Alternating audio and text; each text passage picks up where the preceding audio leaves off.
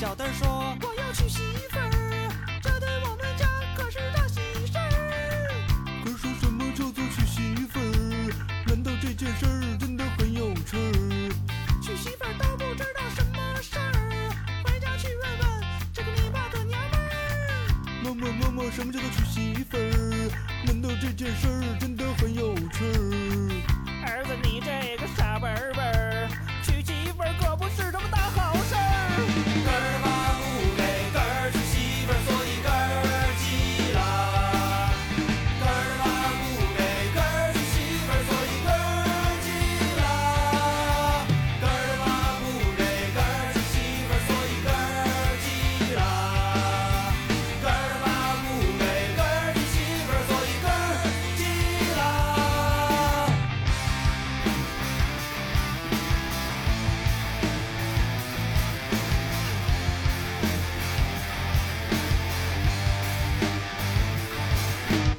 Hello，大家好，欢迎收听我们这一期的硬核说，我是主八甘，我是 AD 非常高兴又可以在空中和大家见面。哎，你今天声音为什么这么低沉，好性感啊？ 啊，是吗？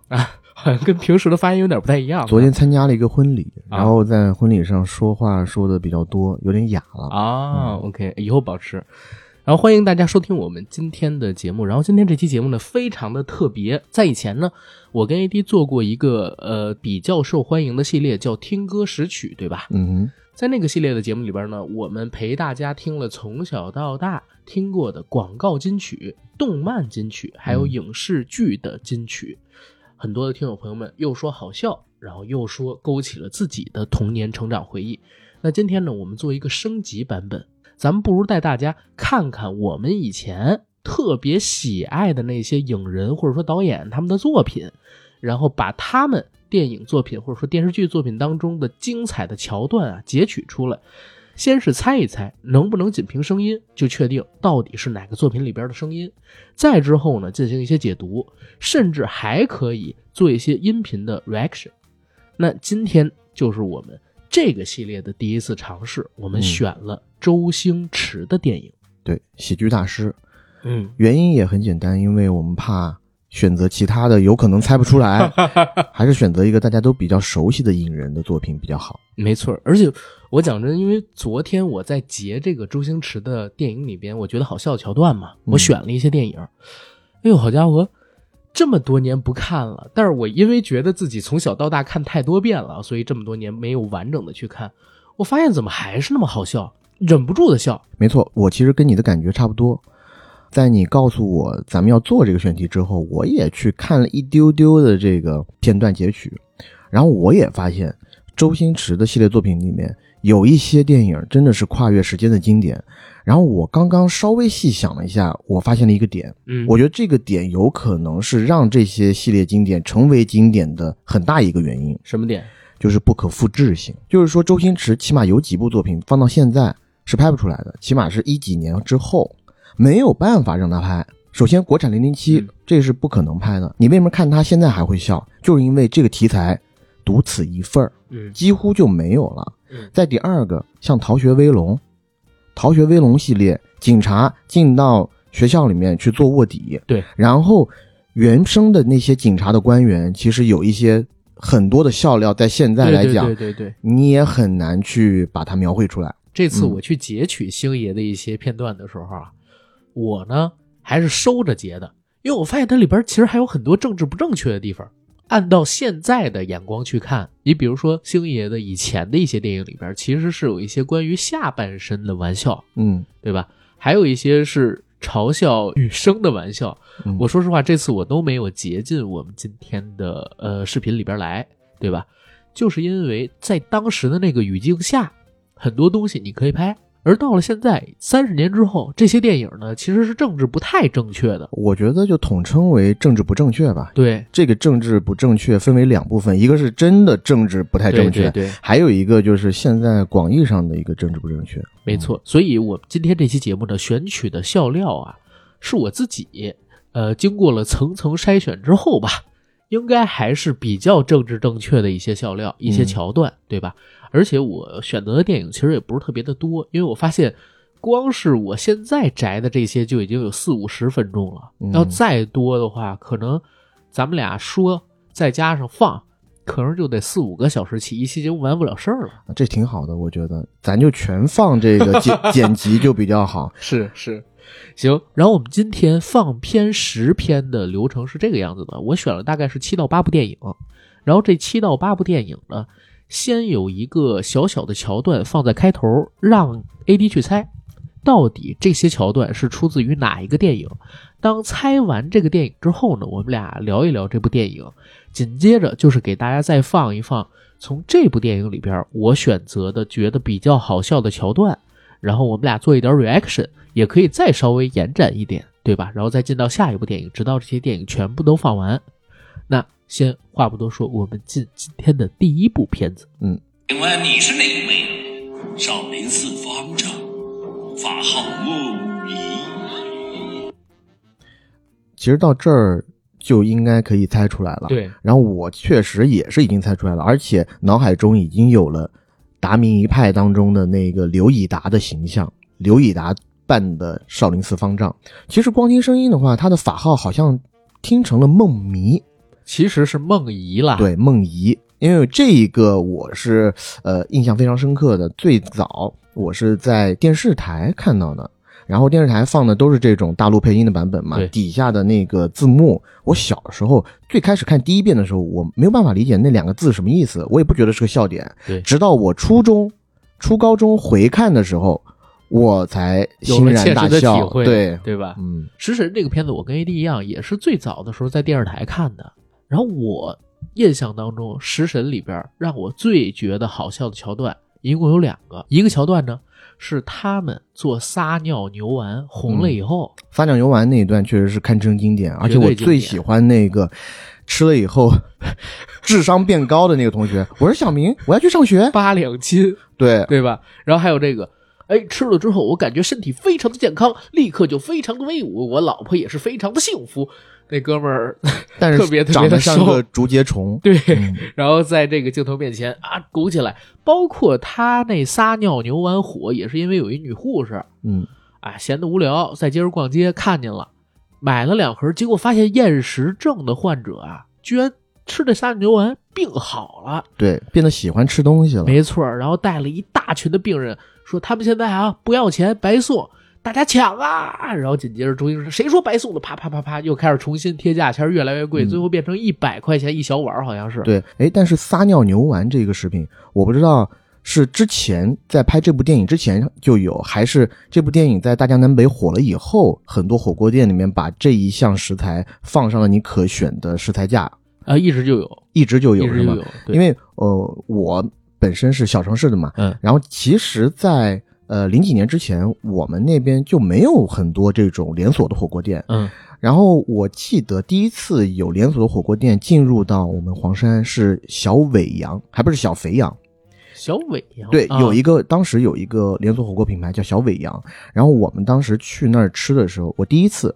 吃这种连锁火锅店啊，嗯我就在那个可以选择的菜品上面就发现了撒尿牛丸这一项，而且那个撒尿牛丸给我留下了非常深刻的印象，因为它真的会汤汁会溢出撕来。出来，我第一次吃的时候我就没有这种经验嘛，嗯，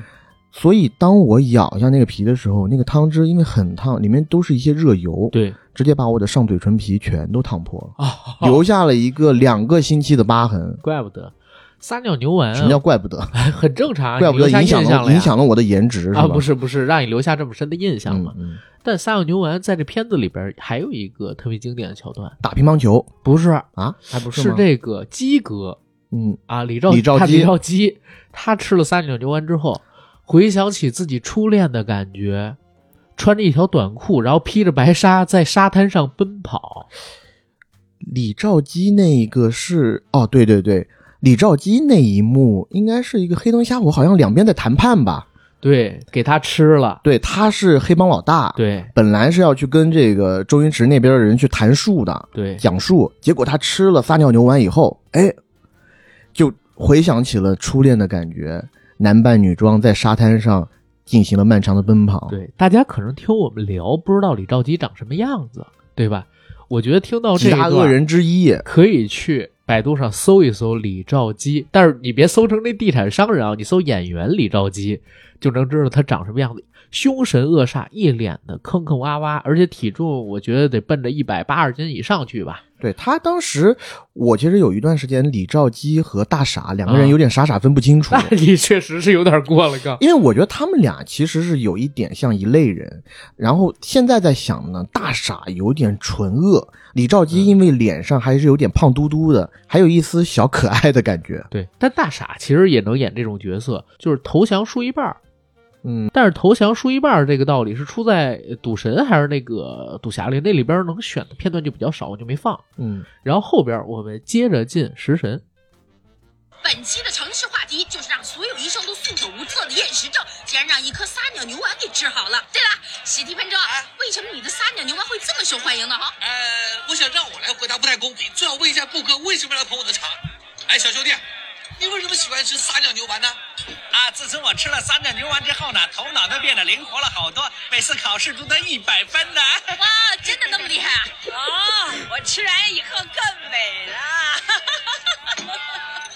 我吃了之后明显的高了，人也壮了，自信心又回到了我身边。呀吼！自信心又回到我身边这个梗，居然是从这个电影里哎来你这的次腾。出教刚才这段其实就是咱俩刚才聊的，《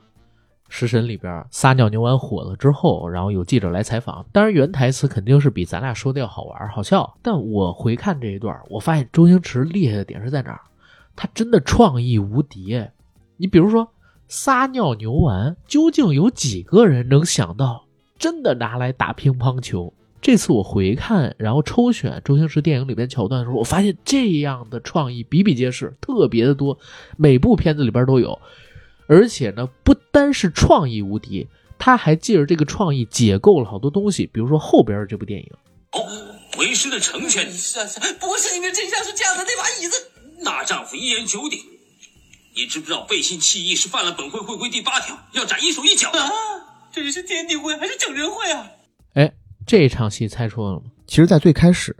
我就已经猜出来了，我其实头脑中一开始浮现的是陈小春那版的录影《鹿鼎记》，但是呢，呃，后来一想啊，我们原来是在猜周星驰的电影，赶紧把陈近南的这个形象变换了一下，因为呃，陈小春那版的陈近南可能更符合我心中的陈近南那个形象一点，就是那个香港的那个吉他之神对夏绍生。对，这版《鹿鼎记》在这一个情景下的时候，我记得有一个特别好玩的点，就是，嗯呃，当陈近南说这个任务是九死一生的时候，对，周星驰在那儿非常诧异，就说啊九死一生，然后陈近南马上又补了一句，说好听点是九死一生，说难听点就是十死无生，你这记忆力完全记错了吗完？全记错了，没有哎这一段吗？不是，是这个样子。嗯啊他是先说这个任务是九死一生，谁去？嗯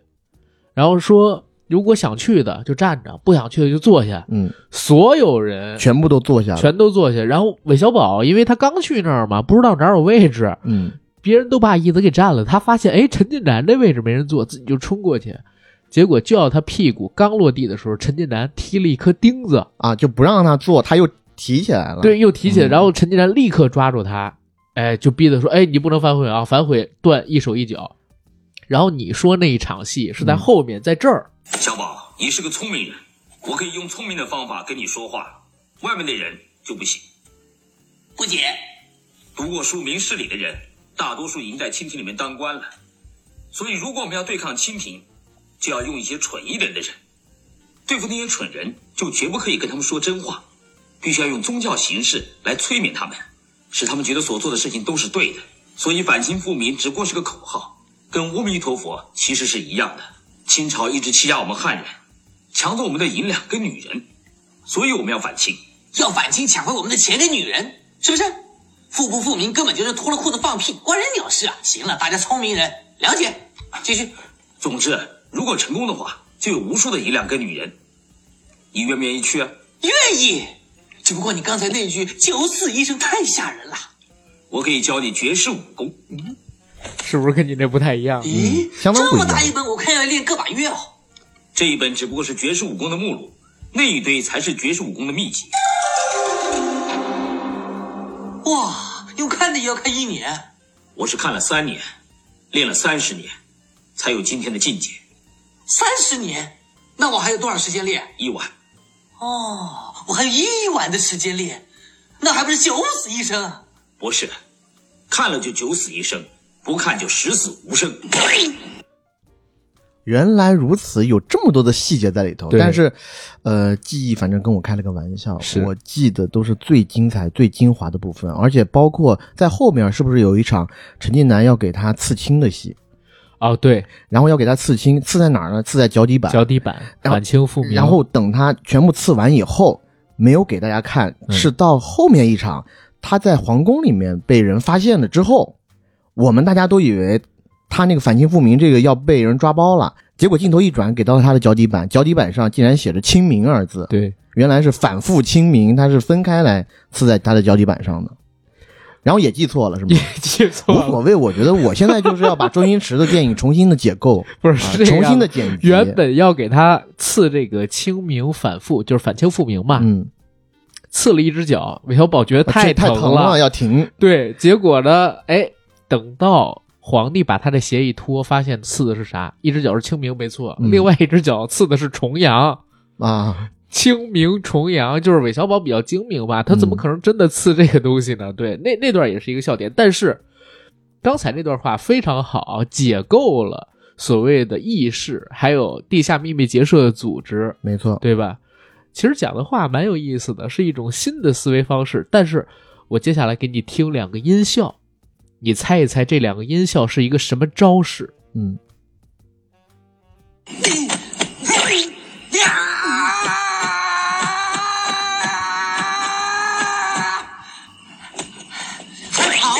你反这个音效都可以听出来是什么招式吗？韦小宝，《鹿鼎记嗯》最有名的招式、呃，凌波微步，不是啊？呃，要不然的话，这个我们就让观众来听，让他们猜一猜，能不能猜出来到底是哪招？这招是海公公，嗯，就是是吴孟达达叔交给周星驰扮演的韦小宝的，画骨绵掌不是啊，都不是画骨绵掌。啊？答案我就不在节目里说了。 OK，但是咱俩私下说，这个招式叫做是是是这招，大家猜一猜，在评论区写下了到底叫什么名字？是是是，因为在阿甘的提示下，我终于记起来了。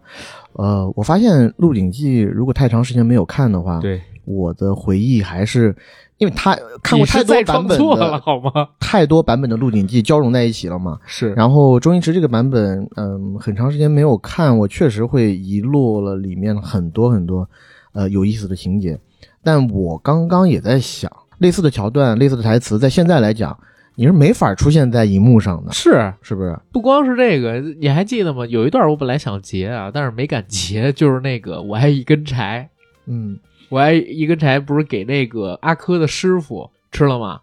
然后那一场戏就是多隆跟他想给阿珂下这个药，就这一段现在其实也播不了，嗯对吧？哎哎，我在想，《鹿鼎记》当时在香港上映的时候，它是几集啊？是两三集，吗？两集，不到两集。哎，但是《济公》是不是三集？你你说你是说它的分级是吗？分级分级是二级 B 啊？OK，啊，《鹿鼎记》是二级 B 的是分级比较尺度比较大了。对对。星爷的很多电影在香港其实分级都是二级 B，因为里边或多或少会有一些开性的玩笑。然后接下来这一段，你的眼神如此无良的，你想怎么样？哎，我维大人，你千万不要这样看我啊！我们一起甘于，我对你的敬仰犹如滔滔江水连绵。这句话全剧你还记得吗？有如滔滔江水连绵不绝的下一句我只记得这一句。啊，又有如黄河泛滥一发不可收拾。啊，我最近一直在看陈百祥在抖音上的一些呃、哦直播片段嗯和因为一他些最视近频。去村超踢球了嘛，对，又准去备村直播超带踢货 球，，而且他和谭咏麟一直对是特别好的朋对友，所以他经常和谭咏麟在出去一起游玩的时候蹭一蹭谭咏麟的流量。 对，嗯，我在看这个陈百祥这次出现在星爷电影里边的时候，我发现他是唯一一个不被星爷压着的演员。嗯连罗家英、吴孟达他们其实都有特别明显是做配角啊，嗯，但是陈百祥虽然他演的是配角，可他和星爷同时出现在屏幕里边的时候，好像他们俩都是主角。对，是平分秋色，没有被压着的感觉，特别厉害。陈百祥是一个，还有另外一个我很欣赏的，他其实是导演，但是也会做客串。谁？李立池，哦我很喜欢他那一口有点要爆，但又没有那么爆的牙齿。 对然后呢，整体来讲，它的面相有一点点跟面目可憎靠边，就他有一股坚韧相，但是他做戏的时候做一些坚决反面，然后呃做一些喜剧桥段的时候，你就会让人觉得笑起来特别的轻松。我其实对他印象最深的一个角色叫铁腿水上漂，国产零零七里面那个桥段，对之后但是我先看完揣韦测小大家宝应该那会个听到的吧？对嗯不绝，哎呀，又有如黄河泛滥，一发不可收拾。你这个慢亲人们一起慢有求荣。不是韦大人，有时候一个人死总好过两个人一起死嘛。哎教主啊，冤有头债有主，你要的人我给你找来了。这一段其实特别好笑。这一段是神龙教教主那会儿还是林青霞啊，嗯，林青霞然后去追杀韦小宝，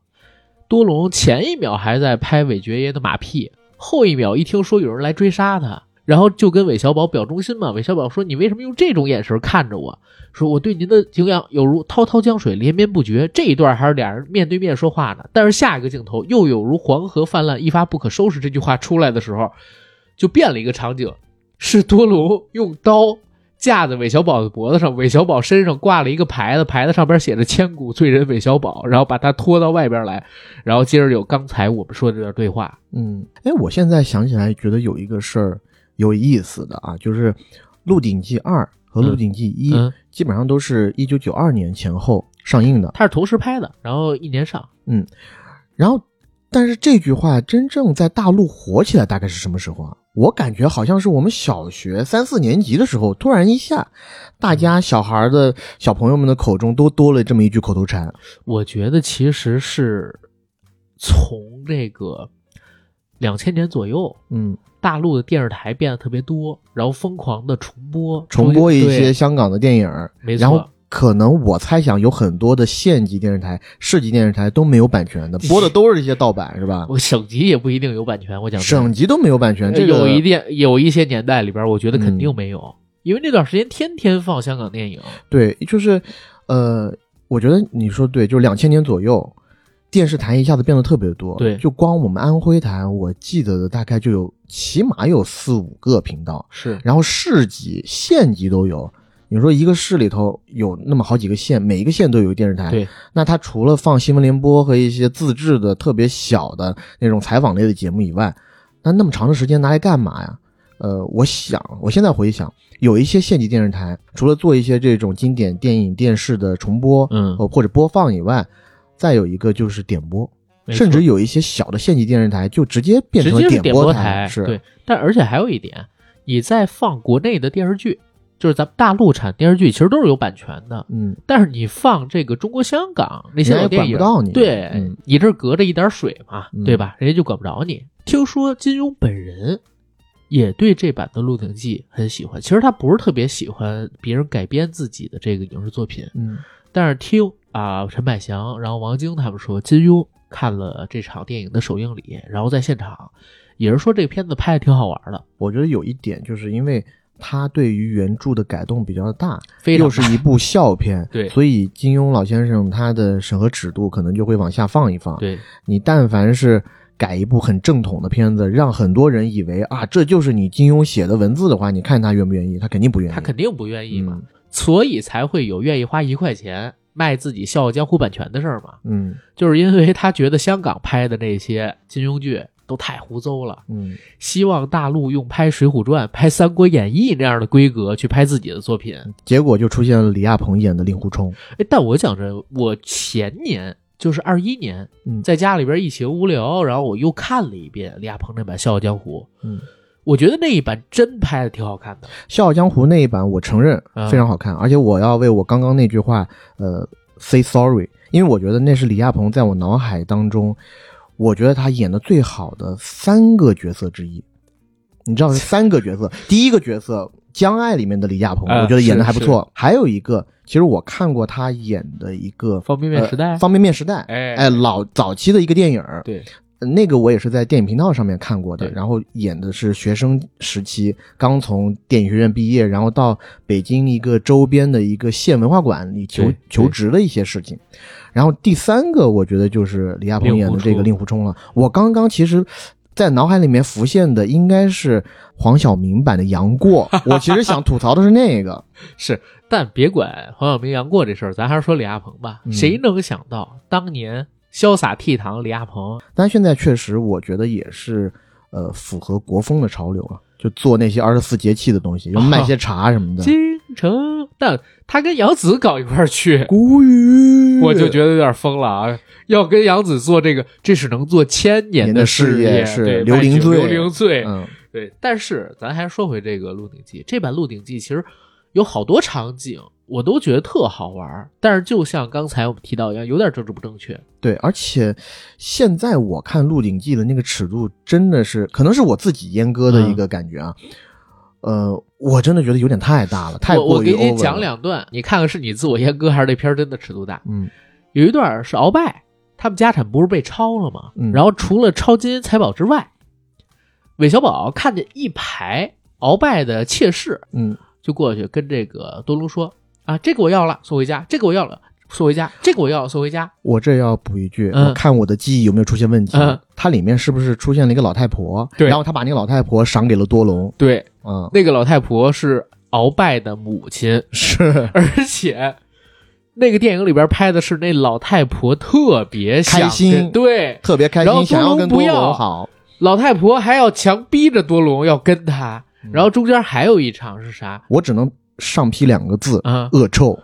不是，还有一场你还得说呢。啊！还还有更恶臭的戏份。这场戏里边呢，还有两个女生，一个女生是白人，嗯啊，说这个我要了，然后又来了一个黑人，嗯黑人美女说这个我也要了，然后多隆问她啊，黑人你也要啊？关了灯都一样，这就是这里边的梗。是恶对臭吧，因为周星驰的电影呢，呃，从小看过很多遍，然后有的时候就是在我上大学之前啊，嗯在家里看的时候，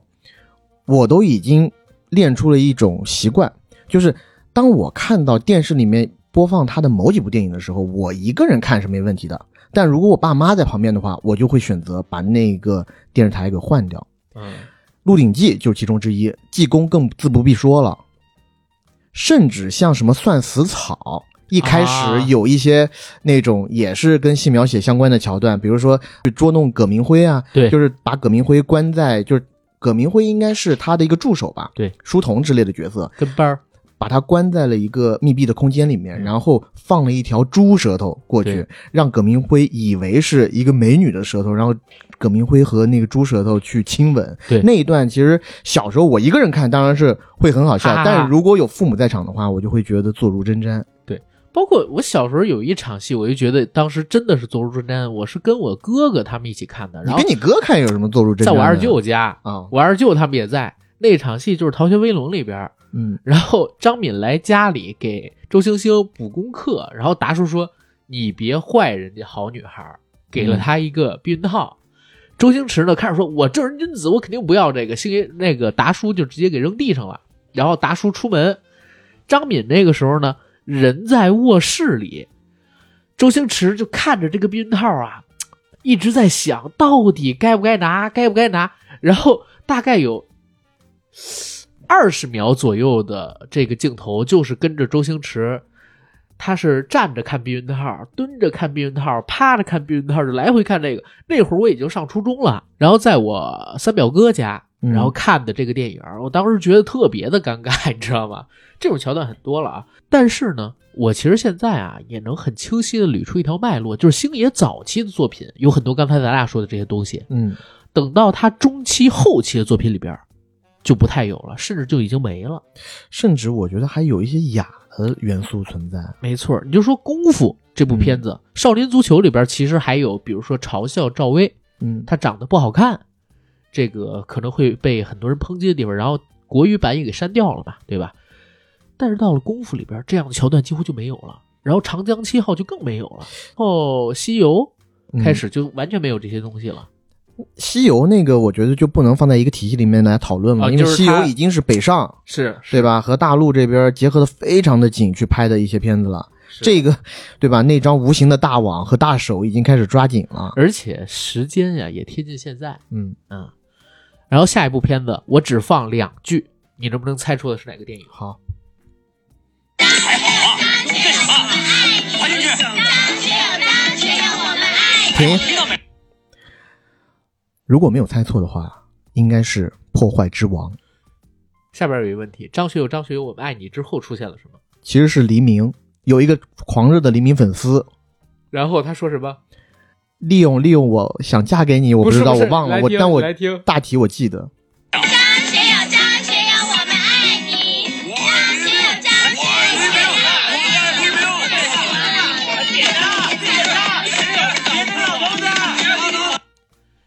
我爱黎明，我爱黎明是一老头儿，嗯然后窜出了说的，这儿其实有一个呃，不是八卦，是一个背景。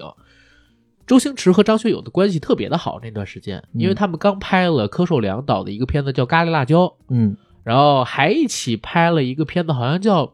三个女婿》，就是他们三个男生然后去争王祖贤，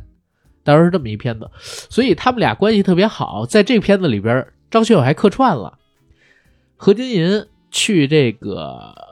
何金银去张学友的演唱会抢票，但是因为种种机缘吧，没抢上。正当万念俱灰的时候，张学友走到他身边，递给了他两张票，他才能去约钟丽缇。然后这也是张学友为数不多的一两次在周星驰电影里边客串。嗯，你说的三个女婿应该是叫《最佳女婿》啊最佳一女九婿八八年的一个电影，嗯那是早了。对， 《破坏之王》这部电影呢，我现在回想啊，属于我小时候看周星驰电影里面的第二甚至第三梯队。就是我第一次看这部电影的时候，我也没有那么觉得喜欢它，嗯因为它中间有一些，如果没有记错的话，中间有一些桥段是挺无聊的。对，尤其他去追那个钟丽缇的时候，对就那些桥段纯粹是去描写周星驰扮演的这个何金银他有多犯傻、多土气。对那些桥段其实不好笑，他真正特别特别好笑的桥段，我觉得呃集中在几个人身上。第一个当然要首推吴孟达扮演的那个魔鬼金肉人，对就他一开始其实都是想算计何金银的钱，对都是想骗他，直到后边哎有一个翻转，知道了他之前的前身啊，他其实之前也是一个呃武术的大师，是直到变成瘸子以后，才变成了这么一个满眼都是钱的角色。是快的，对。然后还有一个角色呢，当然还属大师兄了，嗯，断水流大师兄啊，断水流大师兄，他在这部电影里面还是贡献了很多我们现在互联网上，呃，搞笑的梗的那些出处的。啊，不要太复述，后边有对，我知道。还有一个就是最开始钟丽缇的男友，那个应该是叫黑熊黑的熊大师兄。，对嗯，黑熊是柔道部的，对我现在记得他有一个特别棒的扮靓利器，就是他那副阿玛尼的眼镜。啊，对，不要搞我的阿玛尼的眼镜啊！他有一场戏，其实现在回过头去看也有点恶俗，嗯，就是周星驰扮演的何金银，然后跑着跑着摔倒地上，手碰到了狗屎上，啊手上沾了狗屎。。对然后他想要去跟这个钟丽缇见面，然后钟丽缇想要跟他握手。一开始何静莹还说啊，这握手就不必了吧。但这时候黑熊抢先一步，就说哎，他抢先过来跟何静莹握了手。对，又记错了。啊，不是吗？他觉得那个何金银看不起他，嗯然后觉得他是小人物，想抢这个朱丽缇，然后就挑衅何金银，怎么着？这么嚣张，打我呀，打我呀！就拿何金银的手拍自己的脸。然后这个电影为什么我现在回看，或者说这些年回看，我说我把它推到周星驰电影前期很高的一个高度，是因为这部电影除了追钟丽缇的那些部分，嗯，他和达叔，他和林国斌，他和黑熊，包括他和其他人的那些分镜，是纯漫画式的，嗯，纯日漫式的，所以它里边有特别多的爆梗。然后尤其这部片子现在说，可能看过的人没那么多啊，大家对他的印象不太深。但是我提其中几个场景，第一个场景是星爷第一次遇到魔鬼肌肉人，嗯，当时那个场景，他失恋，魔鬼肌肉人说：“我来安慰你。”每六秒六毛钱套餐给他安排上，给他穿了一身清朝的新郎官的衣服，鼻头呢还给涂红了，手里边呢给他拿了一根剥开的大香肠，然后让他手里呢又捧了一个录音机，那录音机里边再放一首低曲，然后让周星驰跟着这个低曲开始喊，对吧？开始唱，然后再等到后边，他跟星爷真的进入到中国股权法这个部门的时候，完全都是漫画的场景。在这部片子里边能看到动画的真人化，它比《银魂》的真人版还要早十几二十年，嗯，对不对？给大家放一段，让大家听听。怎么样？想学什么？那我可以学什么？铁人杀掌源于四川铁掌帮，威力无穷，任何人被其中五脏俱碎而导致送医途中不治。哎呦，这铁三砂日扎内到谁能？收费六百。铁布衫源于福建省以北七十公里、山围以南三十海里之南少林，练成之后全身坚硬如铁，刀枪不入，而且水火不进。五日练成，收费八百。嘿，雪弟子。源于明末清初，乃是大内暗杀组的独门暗器。雪弟子他应该拿的是一个悠悠球啊对，哎班长。由于杀伤力太强，所以用这个溜溜球来代替。七日练成，收费一千。电光独龙这 钻。是特别棒源于龙虎门的王小虎，原本扎只根是绳换子掌之后拽我的改良已经成为一种必杀的腿法，收费一千五。闪电五骑士，奥为特瑞，奥特曼，曾经杀死无数侵略地球的怪兽，嗯，跟那些暴君恐龙。七十年代曾经风靡几许青少年，但是我可以告诉你是假的，世上根本没有这种武功，那只是拍电影用的。我不说你不知道，但是你放心，童叟无欺，实事求是是我教学的宗旨。我这场戏，真的，我现在在看，我昨天剪了一遍，然后我之前已经看了好多遍，我还在笑。嗯，每一个拳法的介绍都是单独换一个场景，然后用一个你绝对意想不到的方式去做笑料。嗯，比如说铁砂掌，其实用的是糖炒栗子这个锅，然后手还要被铁砂扎伤。然后等介绍金钟罩铁布衫的时候，拿刀没错，另外一手拿的是鸡毛掸子。然后从福建以北多少多少公里的什么南少林开始给你介绍，等到电光独龙钻，居然是用一根绳子，下边呢是放了一个转盘，健身健身器那种转盘啊，踩在上边，用绳子把自己荡起来，然后达叔露着大肚腩在这开始凌空旋转，再到后边就是所谓的闪电五骑士，其实是切了一颗咸蛋。我第一次看这个片子的时候，我说突然切一个咸蛋是要干嘛？嗯，然后这咸蛋变成两半儿咸蛋就出现了达叔的眼睛上。装奥特曼呢，装奥特曼，我靠，这梗都是谁？这片的导演好像也是李，也是李立。池，所以李立池其实是一个特别特别，呃，有才华的人。然后对编剧是古德昭，啊，我觉得古德昭吧，应该是看漫画很多的那种，所以他在这里头融了一些漫画式的表达手法，对，包括你刚刚说的这一连串，其实其实这一部分确实是我看这个电影的时候一个巨大的华彩啊！我当年第一次看到的时候也是惊为天人，因为我现在我也是跟大家一样是听声音的，然后也没看到画面。但是当他说出“电光独龙钻”是出自于《龙虎门》里的王小虎的时候，我也是不禁笑出来了，因为。呃，就是一本正经的跟你说胡话嘛，对，而且这一个电影里面的一些的说话方式，我记得在当时在学校里面是风靡一时。比如说他中间的这个句式，就是说，哎，我以前跟李小龙是师兄弟，我以前跟李小龙关系很好，我也要告诉你吗？这有什么的，对吧？对这个就成为了我们当时在学校里面朋友之间的一个吹嘘或者说呃开玩笑的一个定式。名梗制造机，嗯周星驰的电影就是这样子。往后再来，有一场戏很重要，可不可以教我？我跟你说过不一定教嘛，不过你今晚告诉我你想学些什么我想全部都学。啊？全部都学很贵的，而且会很吃力啊。我不怕，因为我要成为一个最强的人。 Go！就凭你这对充满斗志的眼神，我肯定你是有潜力的。废话少说，马上付钱，马上拜师。好，支付学费。嗯班长，干什么？这些都是我的血汗钱。哎呀，你放心，我明白了，我很快把你训练成才的。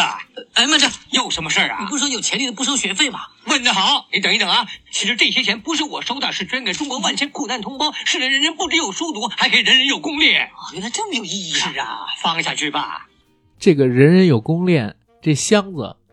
呃，孔大山亲口跟我说，说这个宇宙探索编辑部里边，宇宙功德箱在宇宙的中心呼唤爱这个梗，嗯就是从人人有功练这个箱子里边来的。学过来的，对，而且当时在看这部电影的时候，我应该也是第一次看到有这种拍摄手法，就是当两个人对话的时候，面部其实都是在画外的，对，以一个画外音的形式呈现，然后在画面的正中心就是两个人的手对，在那比划打架。当周星驰的手每一次都想把钱给出去的那最后一刹那，他又把钱收回来。对，但是呢，吴孟达马上又会接得很好，给他一个新的理由，直到最后说出来，这些钱不是给我的，而是要捐给中华人人有功链这个组织。对， 这场戏最经典的地方在哪儿？我觉得达叔真的是星爷绝对的好搭档，或者这么说吧，达叔应该是任何一个人都渴望拥有的好搭档。他接你的戏，不但不落下风，还可以衬托的你特别好。就是你原本是八十分，他给你衬到一百分；你原本一百分，他给你衬到一百二十分，嗯还不抢你的戏。同时他自己也演得好，就完成这样的演员真的很少有。这场戏里边从开始我全部都学，然后 very good，星爷还没说完话，达叔的马上抢先一步说出来，肯定你对 very good。接着他最后一个音 very 的 y 就已经出来了，嗯对吧？然后说马上拜师，马上。其实我们后来就是大家去搞怪的时候，也经常会学 very good，马上拜师，马上收钱，就嗯立刻它办是这样一一个个情语绪气的转变，没错，然后再等到后边两个人对话这场手的戏，刚才你说星爷是想给，但是立刻嘖最后一步又收回来。达叔呢，就是不断的用语言推进他给钱的这个心理的时候呢，用手在一根一根的掰周星驰的手指，或者说几经推搡，把钱最后给拽过来。这场戏拍的太妙了，而且刚才我说星爷的这部《破坏之王》里边有很多漫画梗嘛，这场戏就其实特别的漫画。我们在一些动画片里边，比如阿拉蕾，嗯，阿拉蕾在和这个那叫什么博士 IQ 博 IQ 士博是吧士 IQ 博士，我记得他们当时有一场戏，就是阿拉蕾手里边有一个用筷子插着的大便，然后 IQ 博士让他把这个大便交出来。当时其实用的就是这种分镜，只有手，阿拉蕾手里边是一筷子，然后上边插着一大便，然后 IQ 博士的手要把这个大便给抢过来，两个人对话都是出现这个对话框，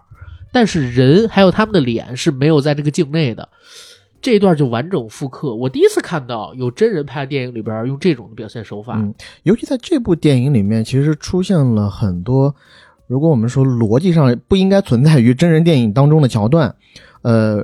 如果没有记错的话，有一幕应该是到最后的大擂台的阶段，啊，所有场外的观众是通过收音机来听取现场直播的，对。但是呢，这个收音机形状很不一样，是一个嘴，是一张嘴，而且那嘴还会动，那个嘴还会动。就这种的，呃，表现手法，我觉得在之后的喜剧片里面好像也比较少见到。只有他的电影里面，在大陆吧，在中国吧，起码嗯，对吧？就是这么无厘头的桥段，我觉得很少了。啊而且在电影的一开始，也有一个他模仿在《终结者》那部电影里阿诺德·施瓦辛格出场的镜头，就是光着蹲在地上，嗯对一开始以为是一个英雄将士，对然后也有很多的闪电啊什么的。对但没想到却是这个呃合金银合金银，而且那场戏还有一铺垫，警察过来，然后看见浑身赤裸的他，他说是你报警，是，然后怎么了？你被人抢了。呃，其实也不是被抢，我碰到一个老伯，他说他好惨，家里边没吃饭，还有几个子女我就把没吃衣饭服。都送给他了。，对，然后呢，脱掉内裤是我自己选择的，我选择帮人就帮到底嘛，我就把内裤也脱了给他，然后钱也给他，但是我又怕别人说我是暴露狂，所以我就跟这个老伯要呃留下两块钱去公共电话亭打个电话叫警察过来。嗯，然后警察看完他，然后听完他，紧接着拿起对讲机说：“来来来，哪个街道这儿发现了一个暴露狂，怀疑有轻度弱智。好，over。”嗯，就是这么一场戏。其实他是告诉你何金银这个人特别的善良，对对，但是无厘头从这儿就已经开始，而且这个片子里边好多布景也特别漫画。你刚才说那个嘴一样的收音机嗯是一个，包括达叔端的这个人人有功链的箱子，嗯，对吧？上边画了一个红线标出来的中国地图，然后在中国地图的上方有一个打功夫的火柴人，嗯，同时呢，周边放了很多的小彩灯儿，围着这个中国开始亮。然后再有一个就是中国股权法，它这小卖部的外边儿挂着一巨大的牌子，懦夫救星，对，这个“懦夫救星”四个字画的也特别的卡通。然后整场电影还有一个特别大的名场面在哪儿？我认为啊，空手道是世界上最强的武术了。如果各位有兴趣的话，可以加入我空手道部门，不过要先经过选拔，因为我只会训练精英，绝对不会接受乐色。看我干嘛？你把我当乐色？哎，不是啊，不要误会，我不是针对你啊，我是说在座的各位都是乐。在座的各位都是乐色。嗯，哎，这句话其实是最近几年突然变成了一个爆梗。对，而且也变成了在微信群组里面经常会发的一个表情包。对，微信群组里，哎，其实就是跟着微信表情包一起火起来了吧？我觉得以前其实也有这种表情包，但是是在 QQ 群什么的这个那个里边用，而且呃 PC 时代很难这种梗真的变成特别大的流行，但是。到了微信时代之后，大家都用手机发表情包，就变得随处可见了，嗯一下就红起来了。 随时随地的一个体验。没错，而且我现在回想，他在擂台上的那场最后的打斗也特别有意思，嗯尤其是第一回合，当断水流大师兄想要进攻的时候，突然一下，但没想到何静怡站在擂台上，老神在在的把双手背向了身后，然后把自己的后背毫无防备的献给了大师兄。对。而这时候，大师兄马上就停下来了，因为他在揣测他这一个动作到底藏着什么样的阴谋，而这一切刚好落入了魔鬼筋肉人的盘算当中。因为他自己知道何金银用这么短的时间是没绝无可能打赢断水流大师兄的，所以他第一回合就是要用骗。而这个魔鬼金肉人他自己说了，中国股权法的最高境界就是心理战术，是而他们要用一个月的时间尽情的玩疯玩，从来不训练，这样就给断水流大师兄一个非常大的心理压力，搞不清楚他们到底要干嘛。对，然后又配上何金银那一个老神在在的心态和姿势，这样就让断水流大师兄觉得，哎，你肯定是有什么阴招等着我，而且在擂台的旁边。吴孟达还露出了那种特别阴森的表情和眼神，对对着大师兄唬，他而且手上还拿着一些特别尖利的一些扳手之类的东西。对，而在场外也非常有意思，就是那两个播报员，黄一山和那个在呃济公里面应该有出演的，有演有演，对，就是他演的，就是 TVB 版，不，他演的他演的是是呃剧剧版的济公，对，济公，然后他是那个《唐伯虎点秋香》里边小强的那个，不是不是旺财的主人对旺财的主人不是小强的主，小强主人是周星周驰，驰，他们两个一开始就抓瞎了，对就不知道该怎么播报，因为两个人完全没有动作，而这时候他们打的长官嗯，勒令他们，电你台们老得板赶紧说呀，要不然都没有人听了。所以这时候他们就拿了一本《倚天屠龙记》对，在那儿对着复述，但结果他们一开始越讲越兴奋的时候，那个济公手一抖，把书本给掉在了地上。这时候黄一山给他拿了另外一本书，他说：“哎，别没关系，你用这本书继续来讲。”对，他结果念了两句什么“大师兄双眼媚眼如丝”，媚眼如丝，将何金银对搂在搂在怀怀里中，两个人越看越近什么的，旁边人听着都疯了。结果一看，哎，是拿的是一本《金瓶梅全传》。对这个桥段，我觉得也就是像你讲的一样，特别的漫画。对，其实我小时候我仔细想了一下，我为什么没有那么喜欢这部电影啊？虽然笑点也是非常的好笑，但是呢，我期望的是看到周星驰在这里头有一个真正的英雄化的转变，但是他到最后其实也没有打过大师兄嘛，所以让我小时候看的时候不太满足。而且呢，他最致命的那个角色无敌风火轮，我小时候看就觉得特别的荒谬，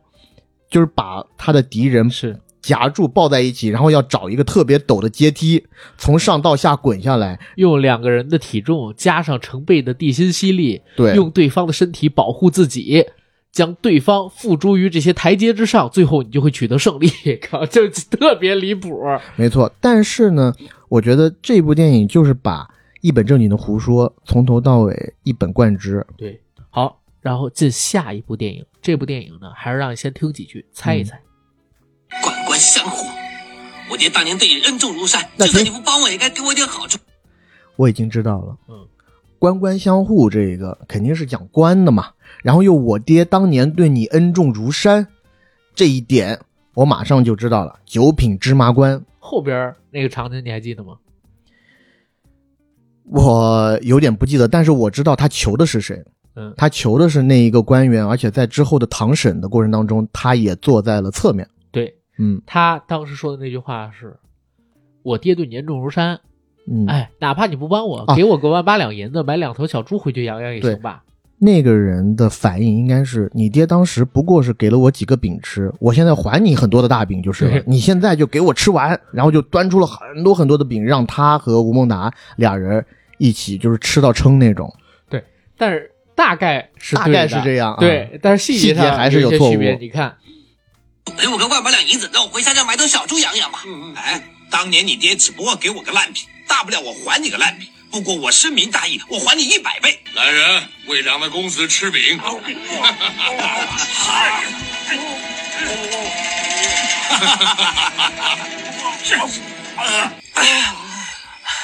九位，你们啊傻。啊九位，你怎么了？我肚子还有点饿。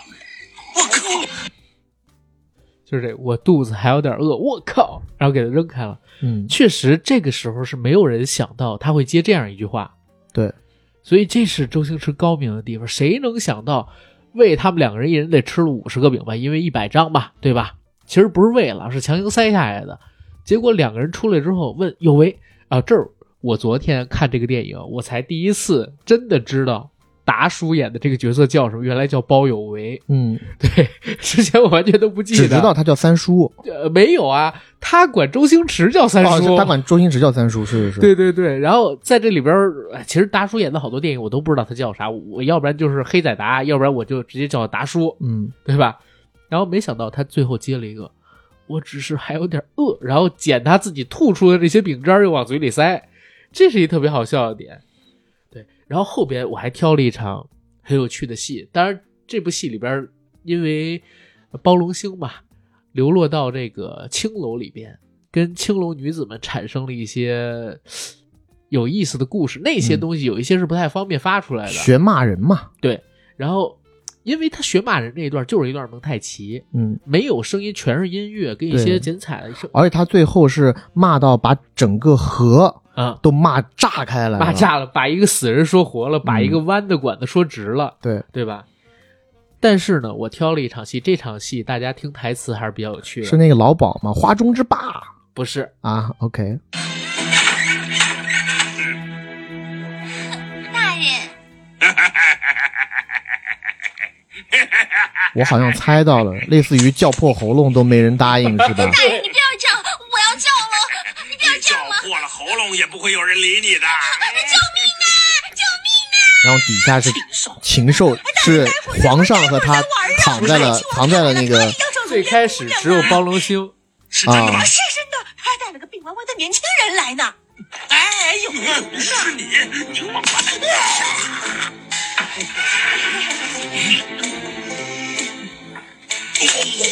啊，他和雷暴躺在床底下，这位就是如烟姑娘了。你给我出去！哎，是是是，哎，你们慢慢聊啊。嗯变成两个人喊禽兽，公子，你不要这样，我要 叫了。你叫啊，你叫破喉咙也没用啊！大人，乳烟坊里头有客人，你您知道千我万是别协进理去大啊。臣，谁敢拉我？大人，别进去，走开呀别进去。协理大臣来了。啊哎协理大臣，让他知道我来这里，回去告诉母后，那就不得了了。哎不行啊，那边是个池塘。哎，床王底一下，山，如烟呐，哎真的真的真的别进如烟，女儿该怎么办呢？没问题的。幸会幸会，如烟，哎，贵姓啊？爱新觉罗。你喽，协理大臣，如烟，你不要这样吧，我要叫了。你叫也没用的，叫破喉咙也没人理你。啊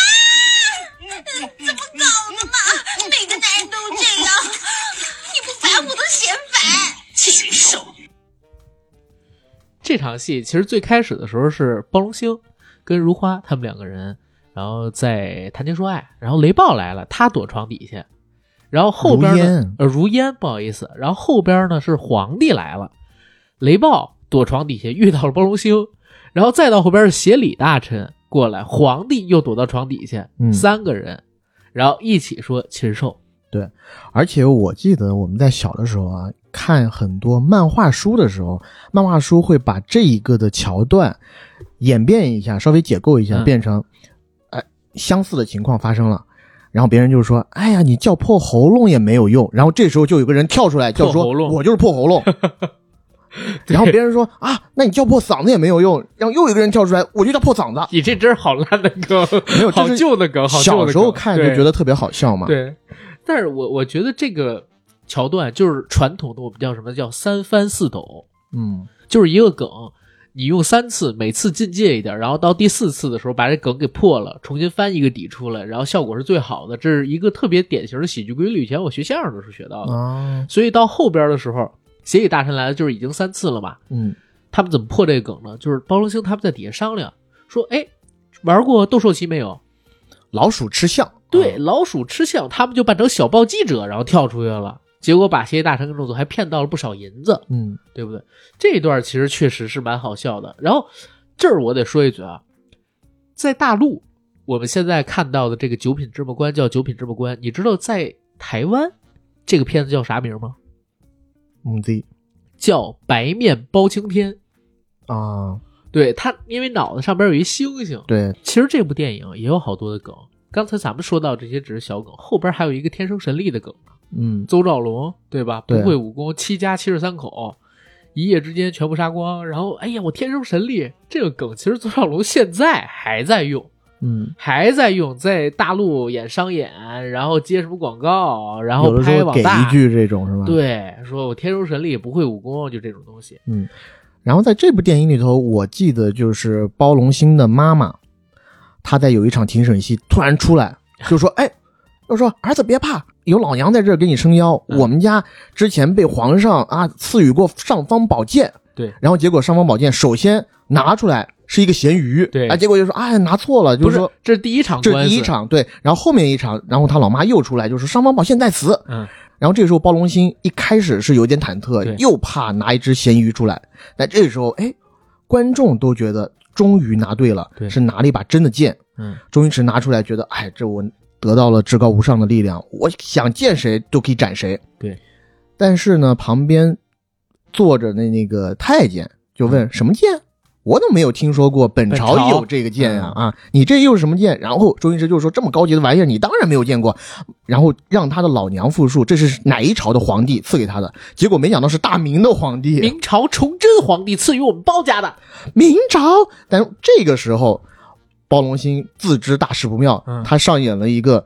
在庭审现场去吞剑的戏对法，吞就说：“剑哎呀，只是我觉得就是气氛太紧张了，我给大家表演个节目。对，”当时应该是那太监说了一句。说你如果能把这个剑吞下去，我就当一切没发生过。对然后没想到包龙星就真的吞下去了这个是剑，抠拜他前边在杂技团对杂耍街头艺人那段时间，是的，往后再来。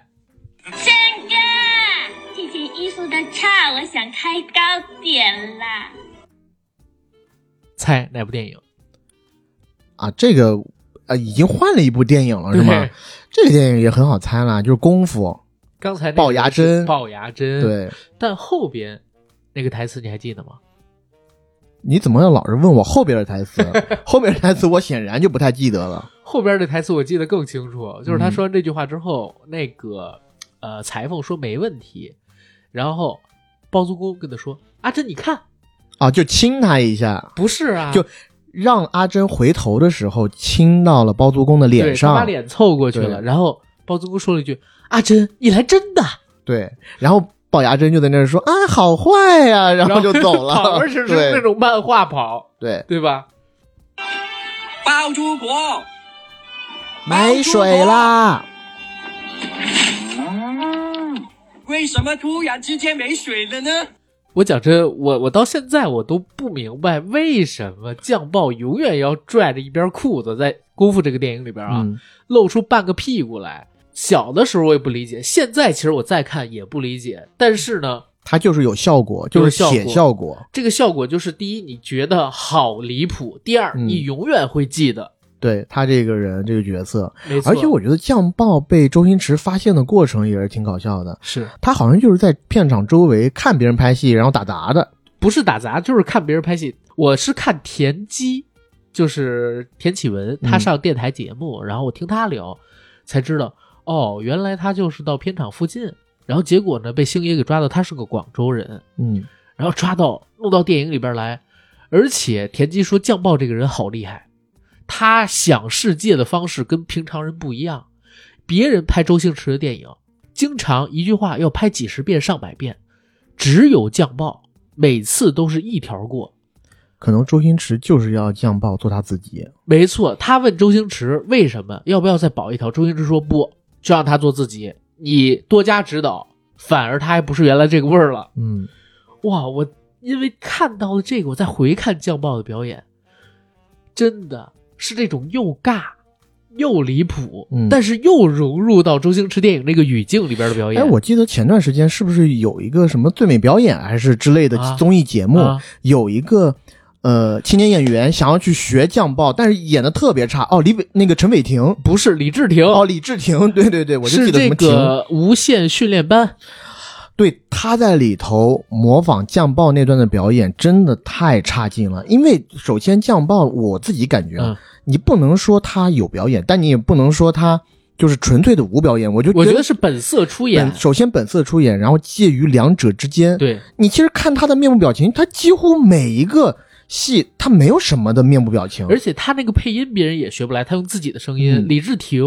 他长得本来就很阳光帅气了，那帅去演丑角，其实就是一个很大的劣势。而且他台词是“包租婆太过于刻 意，让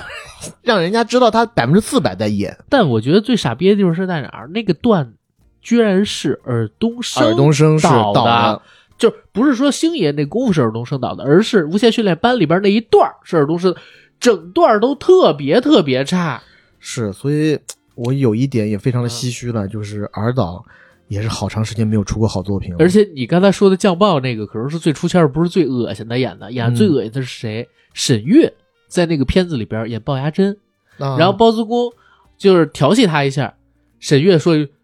“臭流氓”， 然后然后转头怒气冲冲就走了，完全偶像剧式的那种演法。我、天啊！但是再往后看啊，还有一段非常精彩的，这我真觉得神来之笔。单挑啊，就是一个对一个，谁也不想犯规啊。请问他第一个叫出来的人是谁？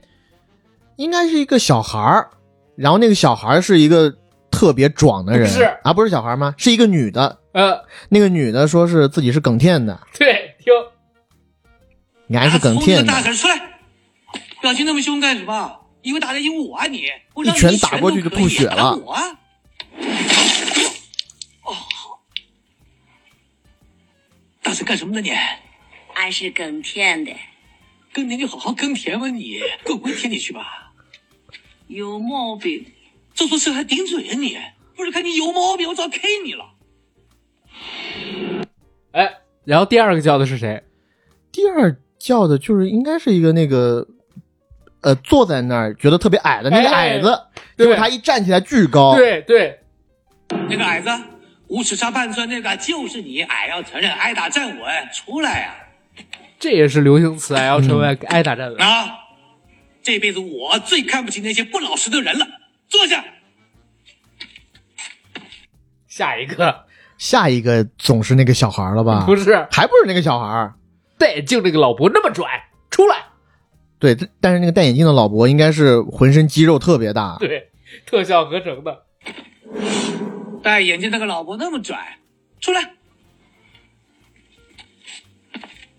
哎哎哎，我不是叫你呀、老伯啊，我是叫那个谁？谁？这总算要到那个小孩儿了 吧？还是说有这个小孩儿这个角色吗？有有小孩儿有 OK， 就是他。终于到了啊！那个那个那个那个那个呃那个小鬼，小鬼，我忍你很久了，忍你很久了，出来！哎，行了行了行了，够大了够大了，哎，没有一个像人的，哎，是你们自己不争气的啊！今天决斗取消了。没有一个像人的这一段儿，我还记得我第一次看这个戏的时候，真的是在小学笑爆，笑爆！对，，笑爆了，笑笑笑尿了。我应该是在初中的时候啊还是小学转初中，呃，当时在看，因为我没有在电影院看零过五啊，年上的嘛，那就是初中初二、初三的时候，嗯在某一年的暑假，我去我姨父的办公室看的，我记得如果没有错的话。然后，呃，我和我的妹妹一起坐在电脑前，当时她自己的教学任务可能也比较繁忙啊，嗯她就给了我们一一盘碟，我和我妹妹一起看的，凑在电脑上面的一个小屏幕上看了这部电影，我觉得特别爆特笑。别好看。对，我第一次看的时候是全家人一起在我大姨家，然后应该是呃逢年过节吧，不是中秋就是春节，嗯，然后当时在他们家看的这部电影，全屋子人，就小孩儿都笑翻，大人都在骂，嗯，拍的什么玩意儿啊？ 就是他们不觉得好笑，你知道吗？啊，是吗？我们那个时候，我爸他们应该也挺喜欢周星驰这套路的。看到后边就是我们呃有一场戏，我不知道你记不记得？嗯哎，这样我给大家还是放一下，让大家猜这场戏是啥。功夫我记得还比较的清楚。哎，我知道了，这个就是他要拿刀去射别人的时候，但每一次那个刀都是打到墙壁，然后返回来射到他自己身上，然后对最后是由那个肥仔聪说：“哎呀，那个把他的刀拔出来。”然后周星驰跟他说：“你拔出来干什么？”然后他又把刀给刺回去。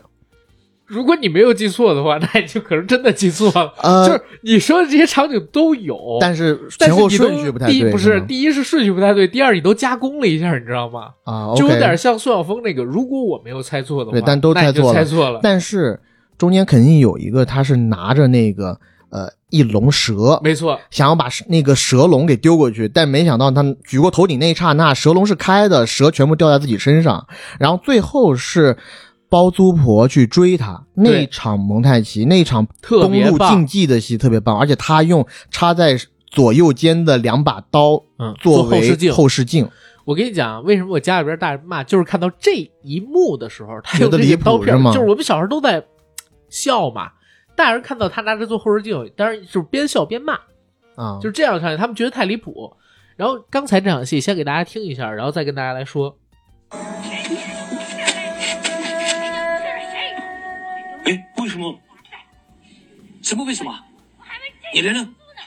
我扔啊！快对点，肥仔聪来扔也是扎到他身上。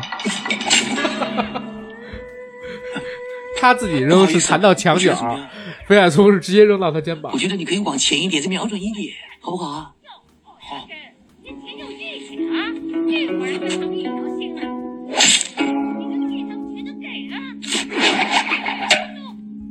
只扔了个刀把，对如果没有听错的话啊，刀疤。哎，又多了一把，刀疤呢？我怎么知道扔到哪去了你？难道是同一把？没理由啊！不要，不拔好意出思，来，拔出来，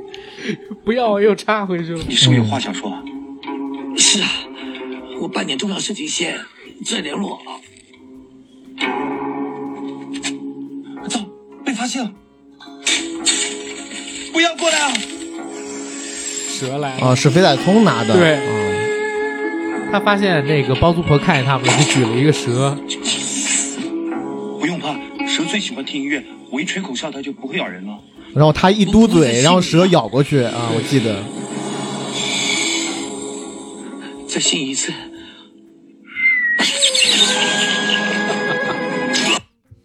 这场也是神来之笔，就是他连着扔了几次刀把儿，嗯，也不是什么几次刀把儿，扔了几次飞刀，然后想要杀这个包租婆嘛，但就是杀不掉，反而这刀把儿全都弹在自己身上。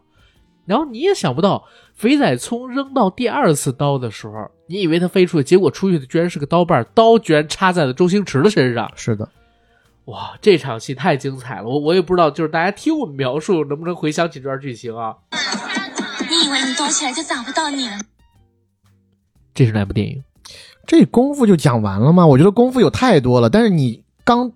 放了这一点点，我啊就知道是国产零零七咱们这样，国产零零七嗯先不着急说，如果功夫还没说完的话，功夫，我觉得好笑的地方有太多了。一开始当冯小刚出来的时候，我觉得是出乎所有人意料之外的，还有谁？对，这么一个如还有花张一白似呢玉的姑娘，张一白也在里头，对对，那个警察嗯局的警察局局长长是。对。但是他那场戏，我是觉得好笑的点，现在回过头去看，他说我干什么都不会干电影，对大周末的电影院一个人都没有，是，而且他自己一出去就被斧头帮的人砍断了小腿。是呃，在那个电影里面还有就是，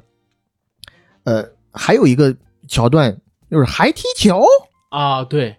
当星那爷个第一星幕爷出第一现幕，出现的时候，其实是 c o b a 自己的这个少林足球嘛，没错，呃。里面还有一个角色我特别喜欢的就是火云邪神，多少年没出现过了梁小龙，但没想到梁小龙在里头出现的那个形象特别的挫，在他穿上西装之前啊，是啊穿着西装也挺矬的，，对，穿上西装我觉得还好，有一股那种煞气。头发对男人的伤害太大了，对，但是在呃，在他出场之前，我们所有人都知道他要去解救一个不世出的杀手，终极杀人王，终极杀人王。然后他进到的那个地方，上面写着上书几个大字：不正常人类研究中心。对精神精神病嘛院，然后他们突破重重阻碍，进到了精神病院最底下的一层，嗯然后开了那个门以后，发现哎，这个火云邪神竟然坐在这个马桶上看报纸和拉屎，而且铺垫特别足。他们在远远的走进这个不正常人类研究中心的时候，发现他的头顶啊嗯，是这个像螺旋一样的乌云，还伴随着闪电。，对，然后进到这个不正常人类研究中心往地下走的过程里边，用的是恐怖片的手法，在两侧像那个沉默的羔羊一样，那些监狱里边的犯人。不断的伸手抢周星驰身上的东西，像恶鬼一样。嗯，周星驰就越来越害怕往前跑，直到看到火云邪神他在最地下那一层的最里边那间屋子，然后用《闪灵》里边那个血水哇啊，全部喷漫出过了来，那是个的镜，头，然后再紧接着推开，结果是这么一老头儿，对，而且那老头还说了，只是我自己不想出去而已，对，没有地方可以关得住我，不，那会儿大家都不知道他到底有多牛逼，嗯结果就用了一个什么方法体现他的牛逼呢？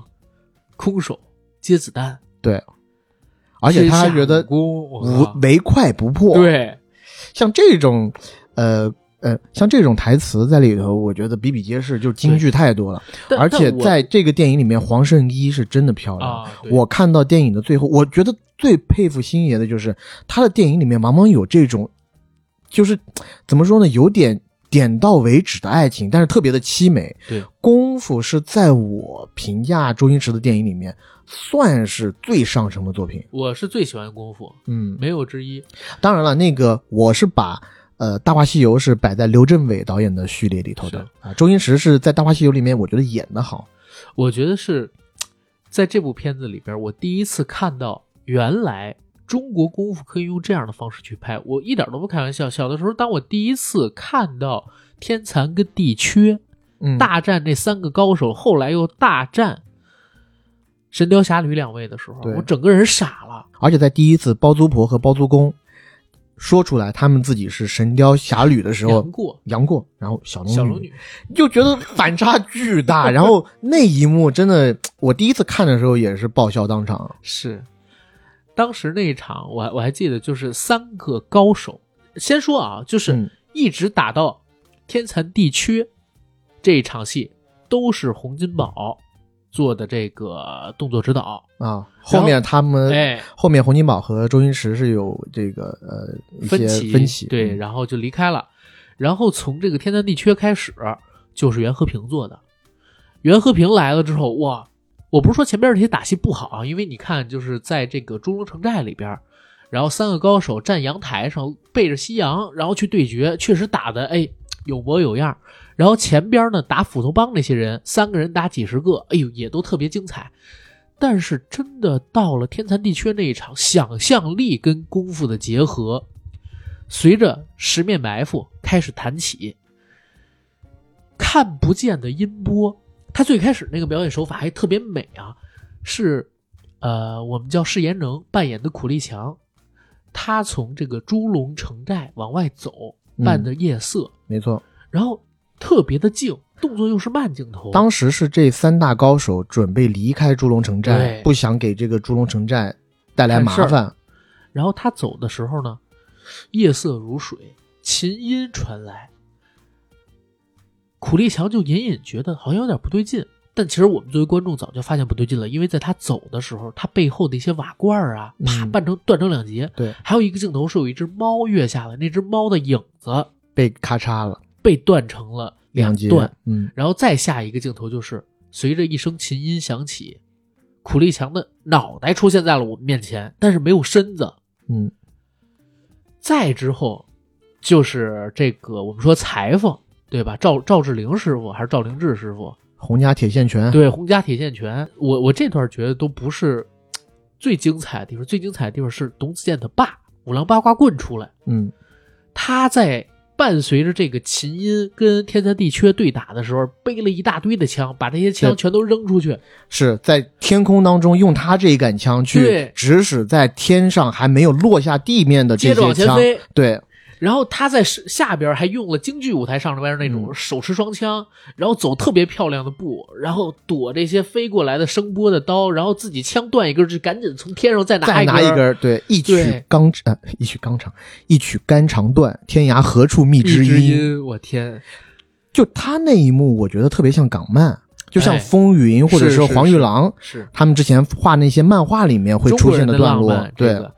然后再到后面就是狮吼功和太极拳出现，就发嗯现已经不是人类的东西了，对对吧？真正进入到超能力阶段了。对，然后再等到最后，真的，它结尾的那个底也特棒，有一招从天而降的掌法，如来神掌失传已久的是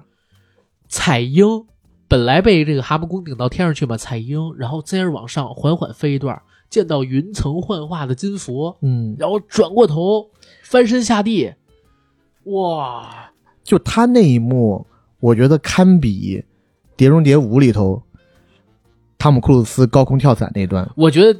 比那都强，啊，比那强多 了，其对实是而且到到地之后，他跟混血神那一段也真的有佛法在，嗯，想学学你，我教我教你啊你啊，对。混元邪神服了，跪下去了，而且他应该是把有一只那个暗器，暗器嗯他一捻，那个暗器就散落成了花瓣，飘散开来。像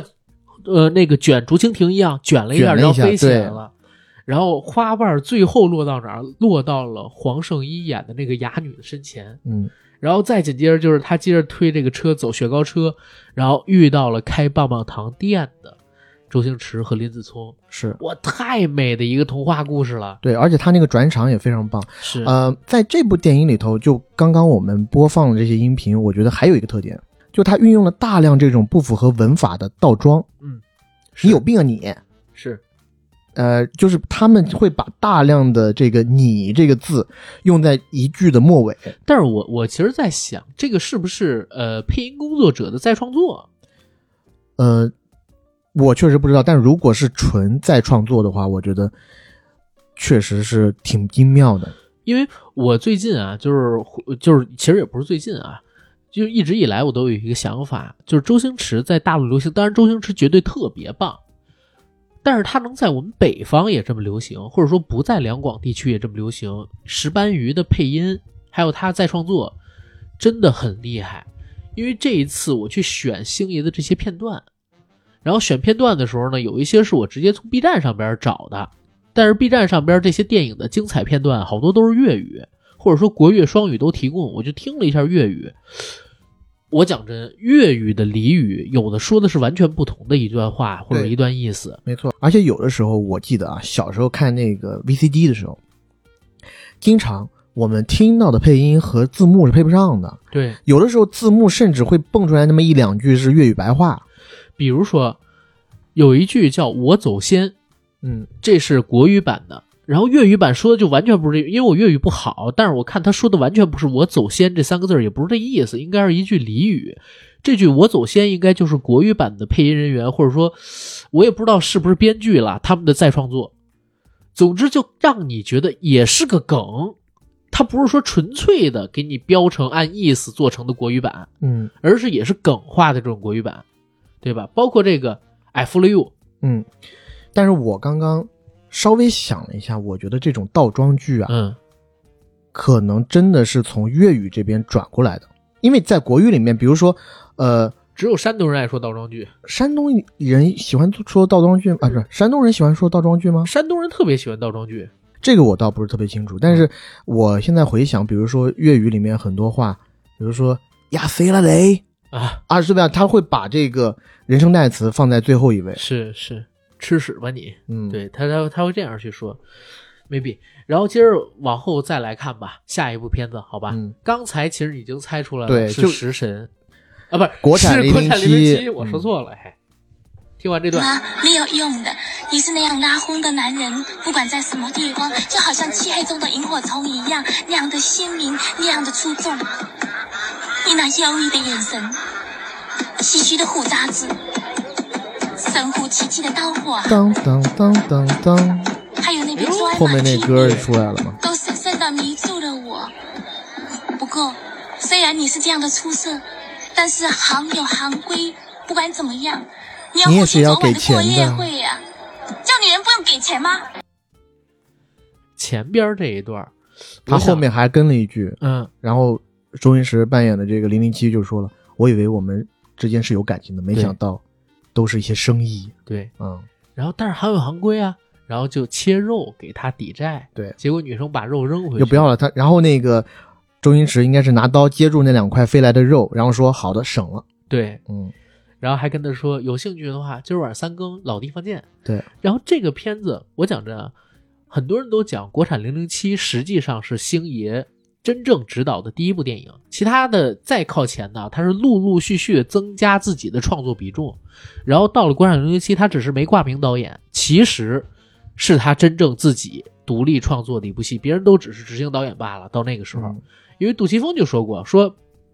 拍《济公》的时候。对，让杜琪峰怀疑人生，因为他发现这个演员不需要他指导。啊只需要周星驰现场管就行了。我不知嗯道自己该做什么，所以我在拍完《济公》之后，我两年没拍戏，就在思考自己该走什么样的电影的路。所以他开办了银河银河映像像，对是这么来的。然后我们说的这个叫啥？呃，《国产零零七》应该就是星爷自己，然后真正的管起所有的事儿，对已因经为完全不管导演了。现在导演这个名单上是写着李立池对和周星驰，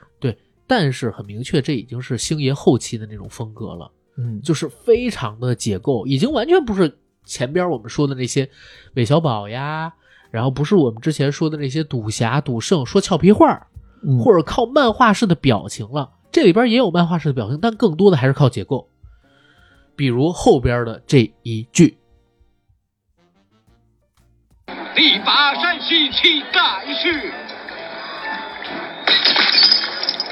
时不利兮，骓不逝。阿七，文熙，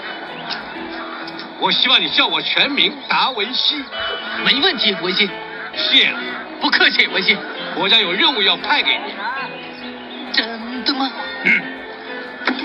嗯，终于该我上场了吧？我这场，这场也是有一个幕后，我是之前看这个罗家英他专访提到一个事儿，说这是他和周星驰合作的片子嘛，然后周星驰之前跟他说让他去演一个科学家，嗯，他还挺开心的，结果但没想到是这样的科学家结果到，了要你命两千， 要命三千，结果没想到到了片场之后，李立池他们给他穿上拖鞋，换上短裤，嗯然后一个特别脏的白 T 恤，然后还把他的头发，然后给做乱了，还给他贴了两绺特别长的头发，嗯，因为就他是地是中海，对，就是地中海还要支援一下中央，他原本不支援中央，特地给他弄，还给他弄湿了。他一看自己就好像一个精神病人，然后说：“我演的不是科学家，我人说就是演这科学家。嗯，”然后开场呢，他去找这个周星驰演的《零零七》，怎么拍都不过，整整拍了一天都不过。第二天又拍，然后他实在有点来气，他觉得是周星驰刁难他，因为罗家英是唱越剧出身的嘛，嗯，所以呢，他就反过来也要刁难一下周星驰。开场呢，就用自己越剧里边的台步上去，然后风马牛不相及的喊了一声“力拔山兮气盖世时不利兮骓不逝，”，结果没想到周星星驰爷接得自己住接了，嗯就直接接住这个，他当时都惊了，“时不利兮骓不逝”，文熙。当然了，第一遍他只接了这个“时不利兮骓不逝”，第二遍他才又完整的使用了这个套路。之前第一个是纯即兴，第二个他们用的第二版啊，嗯拍了两遍。然后中间这个 dry martini 掉在地上，这个场景也是后来才想起，哇，我说这太棒了，我靠！包括后边那个，我希望你叫我的全名达文西，嗯是因为这个是粤语里头的一个话嘛，嗯文熙如果是粤语里头，我不知道正确发音是怎么样，满满满塞满塞，门塞，而且文熙在那个粤语里头其实是个粗话来的，所以他啊每一次这我还真不知道。就让他说叫自己自己的全名达文西，达文西是粤语里头就是呃达芬奇的音译嘛，所以就是他一直让叫全名，但是对他答应好好的，但但每一次都还还叫他文西。但是我们大陆听不懂粤语的人，就理解是，他就不叫你达文西，他就叫你文西，但是你嗯对还一直没问题，谢谢，对吧？对多谢，而且这一个模式从这部电影之答不后，对题嘛。我在许多的华语喜剧电影里面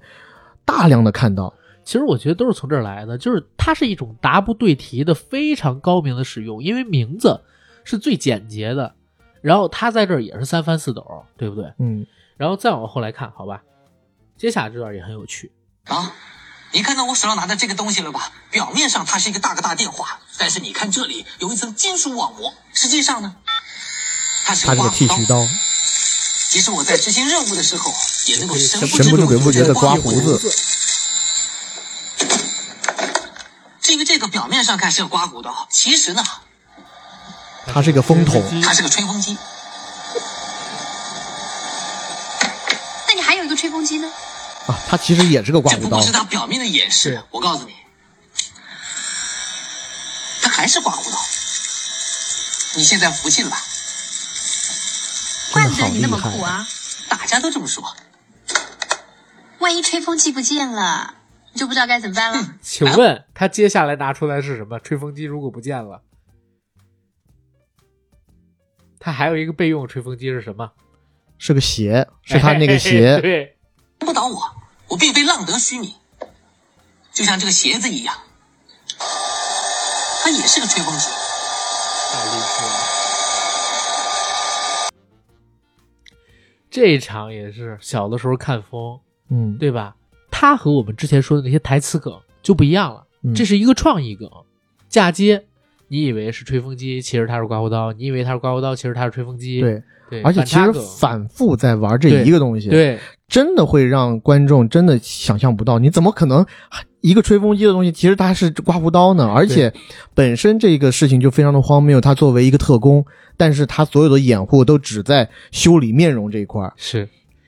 但是再往后那一段是我觉得最好笑，但是我不知道这段会不会尺度有点大。要，先放这个袋子。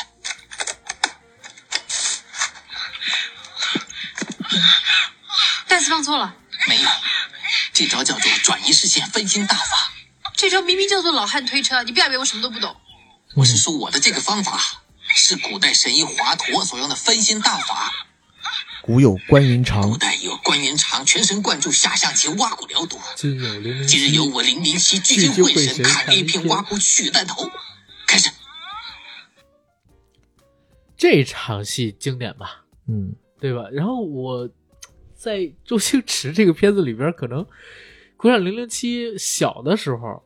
我是没看过的，我是嗯上了初中才看《国产零零七》，因为好像电视台没有没有播过。这电影是被禁掉的，对呀、之前，嗯，在大陆的电视台肯定是没有敢放过，是我自己有了电脑，都上初高中了。对，这个里头。如果看过的，大家都会会心一笑了，因为对里面有太多 污蔑啊、一些政府公职人员的，尤其最后结尾场面那个梗，那个菜刀上边写着七个字“人民英雄某某赠”，对吧？对，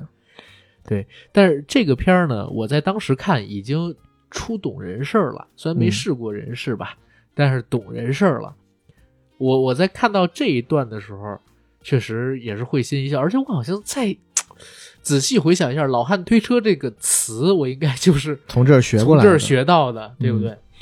然后包括这个古古有关云长全神贯注，下下象象棋、刮刮骨疗疗毒，今有零零七聚精会神看 A 片，然后呃挖骨取弹头，嗯，哇，这个梗真的特别的妙，哎，这个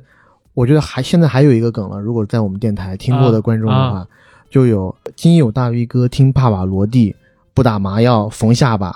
啊，嗨， 这在我们上这也上无人入期眠是吧？对对听的啊，对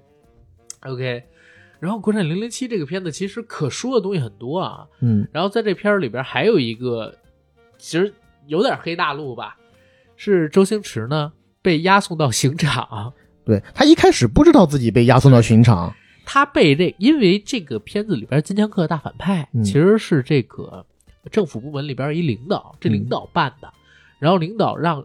星爷。演的零零七去查自己，也是因为星爷的各项指标，包括他的档案上边写他都是最差的选择，对吧？结果没想到他好像还真查到点东西，就等他回大陆交报差的时候，交资料的时候，把他给骗到了刑场去，让人给他行刑。刑场那点人完全不管他是不是冤枉，直接给他绑上，骗他签了这个什么自首书，嗯，然后就给他押到了这个、呃叫什么呢？我们叫这个枪毙枪毙墙的那个前边儿，嗯对吧？星爷用了好几种方法想逃，第一个说我是冤枉的， 对，结果呢，他刚说我是冤，旁边儿黄一飞就先说了我是冤枉的，说我泄露国家机密，了解我的人都知道我不识字啊。对，但粤语里头好像是说他自己就是瞎子， 啊，对，说你们居然污蔑你一个们丧文尽盲天什么良，污蔑一个文盲或者污蔑一个瞎子泄露国家机密的啊！啊！结果开枪，马机上关下枪就杀被下打了。嗯对，然后星爷说这招别人先用了，我用不了。那我跟这个董连我跟陈局长啊，陈认局识长刚说陈局长三个字儿，结果旁边有两个年轻人，就是说啊，我是陈局长的儿儿子啊，我还不想死啊，一直在那儿哭啊嚎叫啊什么的，结果就是集体扫射，集体扫射，扫射完了以后。呃，那个行刑的长长官官还自己拿了个 AK 过来，一边走一边骂 着：“妈的，真烦人，吵得我头都大了。”然后拿着那个枪，一就是鞭放了一尸，桌子，鞭尸完了以后，还有一个那种快感的镜头，就是对唇上下抖了一抖，就对是哦，而且关键是啥？旁边那星两爷个还在喊星爷和李立池对两个人是对着这打得好，刚刚杀完呃两个人，对还他们说射射得好射好得，好射得好，因为太吵了，他们也对觉得吵。然后再到后边，星爷呢用脚把土拨开了一点儿，结果刚发现自己拨把开一点儿，脚插进了泥土里，前边呢，李立池也干了同样的事儿，然后李立池大笑说：“想困住我铁腿水上漂，这三十年的苦练，嗯，终于有用武之地了。”然后紧接着就特别牛逼的功夫，一脚出去把大地给踩裂了，对然后不断的爆炸，炸飞了一群士兵，然后就腾空而起，用轻功啊飞，结果刚飞出十几米，一个 RPG，嘣，把李立池弄炸了。 当时李立池施展轻功的这一段，我之前回看过好几次，我感觉那个替身好像有点像袁华那应该不是，袁华挺还挺大牌的了那会儿。啊，OK，啊。但是到后面好玩的是啊，就是他没告诉你星爷到底是怎么脱逃的，直到在最后的最后，对最后那几场戏，人家说你怎么逃？你不是被然后贿赂了那群新兴的官员，对然后还称兄道弟给他点烟，黑白片段里边显示星爷呢鞠了躬，鞠鞠躬嗯躬之后是怎么样？他头低下去了嘛，所以手背就可以露出来了，因为手是绑在后面的。手上攥着一把钱，对，攥好像就一百块还是几十块，嗯慢慢的挪到了这个行刑的那些士兵前边儿。本来要开枪的长官立刻看到钱之后挥手让他们停住了，然后啪把钱偷偷的塞了。然后下一个场景就是大家一起挥着手、抽着烟、笑着，然后把他送别，说下次再见。嗯，这把大陆其实有点黑出翔了，我觉得。对。然后包括他问那个，还有一个，包括还有一个就是很小的梗，但我印象也很深。他问那个金枪客，就是在开场的时候，啊，这个恐龙嗯哎，啊，好凶残的！我看过那个《侏罗纪公园对》，它要吃小孩的，我们为什么要去救它的、那不个？啊是不，是，他是这么问的，你怎么老记错？他问的是《侏罗纪公园》里边暴龙是那条哇嗯，吓人的，还是那个嘣嘣嘣嘣嘣嘣嘣嘣鬼鬼祟祟偷小孩的？然后那个金枪客说是哗那只啊，那如果是哗那只，一定很恐怖啊，很坏呀、啊！啊，不不不，中国这只肯定不会。说了也是，中国这只是爱国的对，对中国啊这只是爱国的，对对对对，就基本上是这种台词，就是，哎呀，我我现在回想，哎，这个片子确实大陆是要被禁的，好，但是这个《国产零零七》就不说太多了啊，嗯这其实片太子太过于经典了，而且对他一到香港以后，他就要去找酒店，对他以为是丽晶饭店呢，就是香港最豪，当时啦，丽晶很大长酒店很长一段时间最豪华的饭店之一对 Regent Hotel，但没想到是丽晶大饭店、大丽酒晶店、大宾馆，大宾馆之类，就是一个对那种特别小的呃家庭式的宾馆，而李且建仁特别矬，就是如花的扮演者。对，李建仁还问他你要不要招妓啊？然后他说有什么选？呃，这个本地货还是大陆妹？然后说本地货吧，本地货就是李立池自己， 什么李建仁啊自另己如花自己，对对对，如花自己。然后接着往后来看，这一段儿就是下一个电影了，你先猜。祝欣欣啊呃你呢？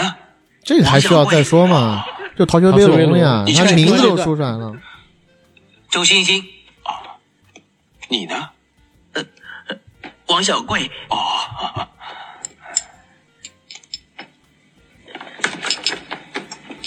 呃，这位同学，你叫什么名字啊？啊，呃呃，这哦周欣欣，哦，现在我们马上开始了，周星星同学。嗯指着黄小贵说：“周星星，呃，这次的实验呢，呃，是比较复杂，呃，我们要记住每一个步骤，嗯如果没记性啊，就会很危险的啊。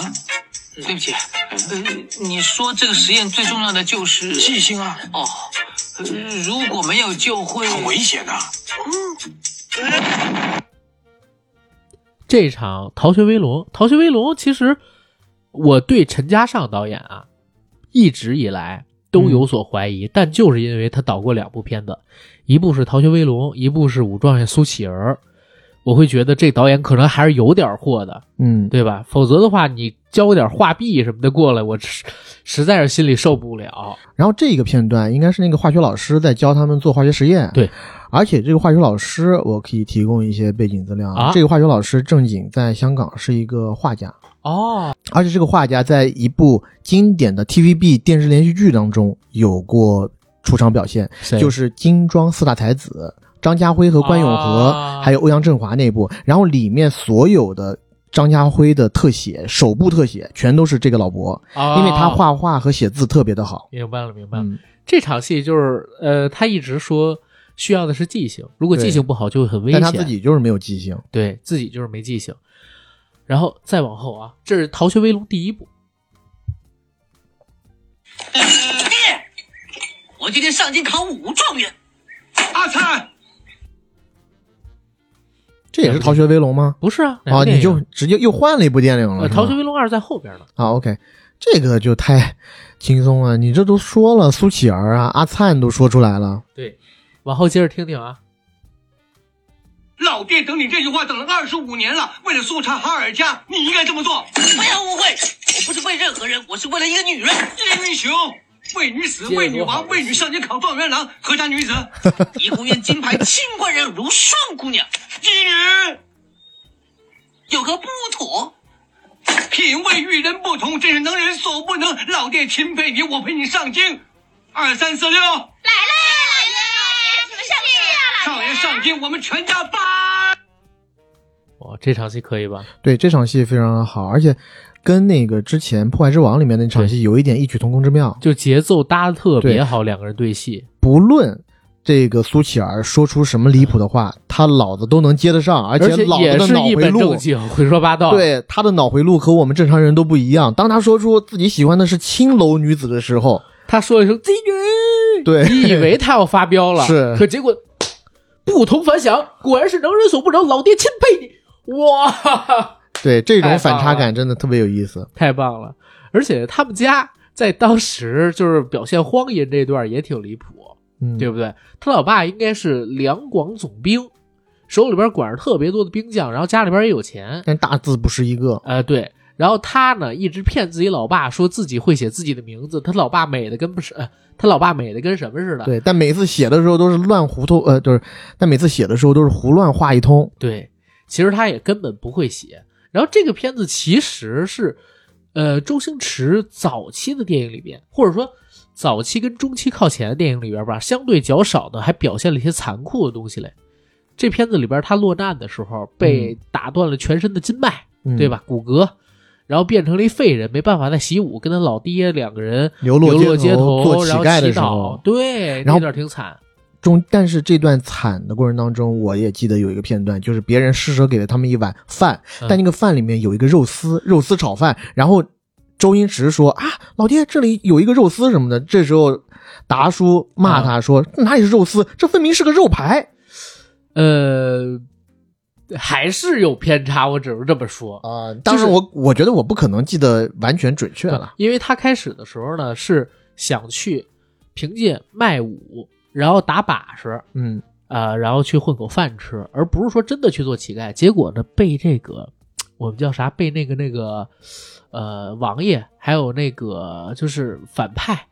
那那演员叫什么名字是吧？我怎么突然忘了？就是演《天蚕变》那个《水月洞天》里边那个尹柱，就是就是那个反派，我忘记了啊。他在这个片子里边遇到了苏察尔灿，然后把苏灿就给打废了，把筋脉给断了，让他只能做乞丐嘛。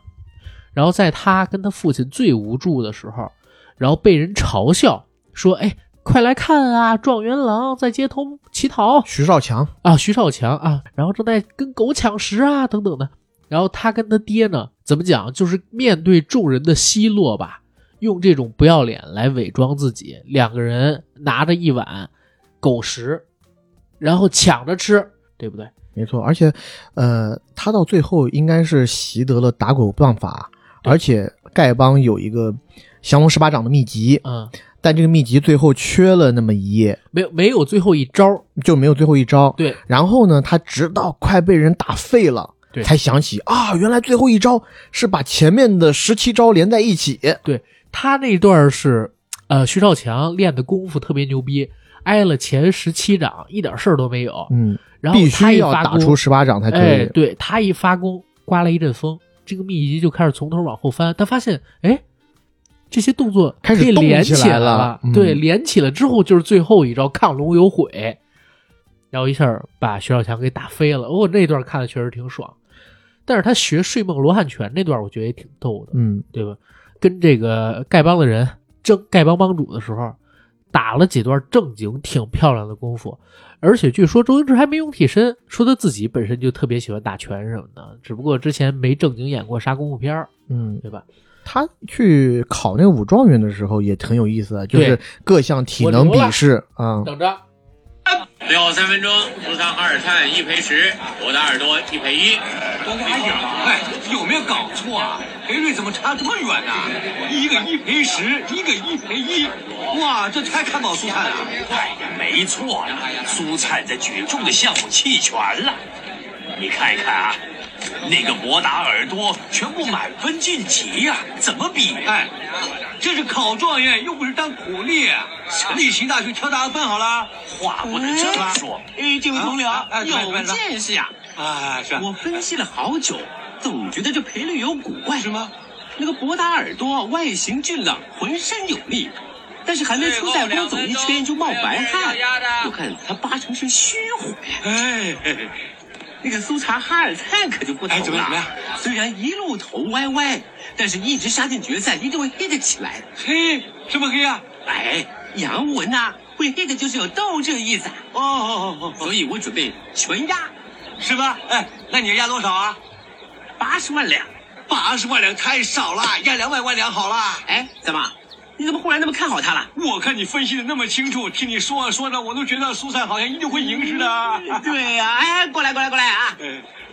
我第二次啊全压，嗯，加两百万两买蔬菜。嗯嗯，好起好起。 哎，你怎么不下注啊？我下周干什么？苏珊是我儿子啊。啊，糟了惨！我少分析了一样。少分析什么？血统啊！血统。哎，哦，这一段，其实这一段我不知道你还记不记得啊？我现在为什么把这一段给挑出来？是我发现他们这些官员在考察到底该压谁的时候，是完全按照香港的那个赛马排的座次，跟手里边拿的那个人物资料其实就是马经啊。嗯然后包括这个，呃，我们讲多龙的扮演者吧，陈百祥，陈百祥嗯演的这个角色跟呃苏灿他爸说的话，其实也是说马的台词，然后直接改过来的。你套到马身上去一点儿都没问题，嗯，所以我觉得就是香港观众他们因为有赌马的传统嘛，看这段一定会特别好笑。嗯对，但这一段给大陆观众看，可能只会到最后他忘记考虑血缘这个的小对翻对转，大家才会笑出来。是，然后这一段儿其实为什么没给大家放他们比赛的那些场景，是因为那段儿呢是没有台词的，对，放那了大都家听不了是画面。对，然后《武状元》这部片子，我觉得可以说到这儿。这部片子其实也不是星爷最好的那几部作品，往后边儿来重头戏了哟。嗯，我唔同意呢位小姐嘅講法。喺呢度唱歌，唔一定都係神經病嘅。哪部？少林足球啦，说话的人是酱爆，他马上就要唱那首我《酱叫爆做之歌》醬了。爆，我從來沒有放棄成為一個偉大嘅作曲家嘅理想。剛才聽到呢位阿生唱嘅歌，熱情奔放，嗯創意哎他为什么说的每一个字我都能听多谢懂？明明是粤语，是燃點起我醬爆心中嘅一一团火我醬爆感覺到要喺呢爆度喽！在哎这个爆 moment，哦啦。多哆哆西哆西嗦拉咪咪嗦拉，后边猪肉佬，所有人都被调动了。我猪肉佬何尝不想成为一个伟大的舞蹈家？我朱红佬何尝唔想成为一个伟大嘅舞蹈家？这一段其实，在国语版里是没有的，嗯所以只有粤语版有这一段，我只能找到粤语的片段啊。但这一段粤语呢，我相信很多人也已经看过了，对吧？对，而且他这几个人说的时候，其实他是在说一些特别热血沸腾的话，但每一个人的语调其实是很奇怪的，异常之平静。怎么讲呢？星爷的电影里边经常会有这样的一个场景，它和前一段或者和后一段每一段剧情都毫无关联，然后人物关系上也毫无关联，它是突如其来的出现在这个电影里边，但就是神来之笔，完全融入到这个情境里边去。它剧情上无关联，人物上无关联，但是情境上居然是融入的，我不知道这是怎么做到的，对吧？就像刚才我们说到这段舞，你删掉它其实无所谓，但是你留下它也不会觉得这个东西不属于这个电影，嗯嗯。然后后面还有一场戏也是我很喜欢的戏，大家可以听一听这段。赵柳功夫好啊，真是好啊！赵柳功夫棒，而且他们俩这段各种笑场，对居然也留着。剃头狗，你是金刚腿，我是金刚 腿。在笑这一段，笑场，是他们俩一直在笑场，居然也留在里面。顶呱呱呀！中间还有一段，少林功夫好耶，真是好啊！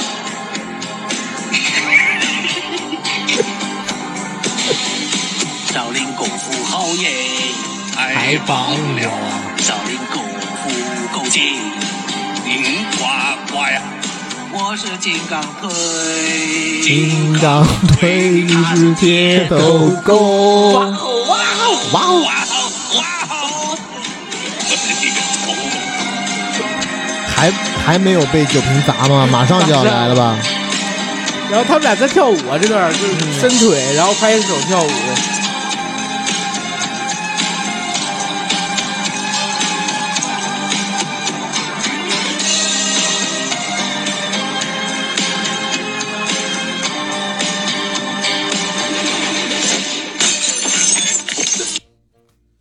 哇下面就开始拿酒全瓶武行砸这个呃周星驰，然后周星驰是金刚腿嘛，对，然后别人砸他的时候就说 砸他你铁头头功是吧？你铁头功是吧？对，然后砸黄一飞就砸他的腿，对金刚腿，我是铁头功，他是金刚对腿，，但别人不听他们俩说对，那小时候看的确实也是疯了，这这个确实疯了这一段。而且这一段就是他想这，我觉得这段最妙的地方就是在于他把笑场都留住了。嗯，其实他不留笑场的话，你想完整唱下来也没这感觉，也没这么好笑，是反而就冲淡了这个他们自己都觉得离谱的状态，对不对？边唱边笑可还行，你这还是把少林功夫发扬光大吗？尤其是黄一飞， 黄一飞一边唱就一边哦，笑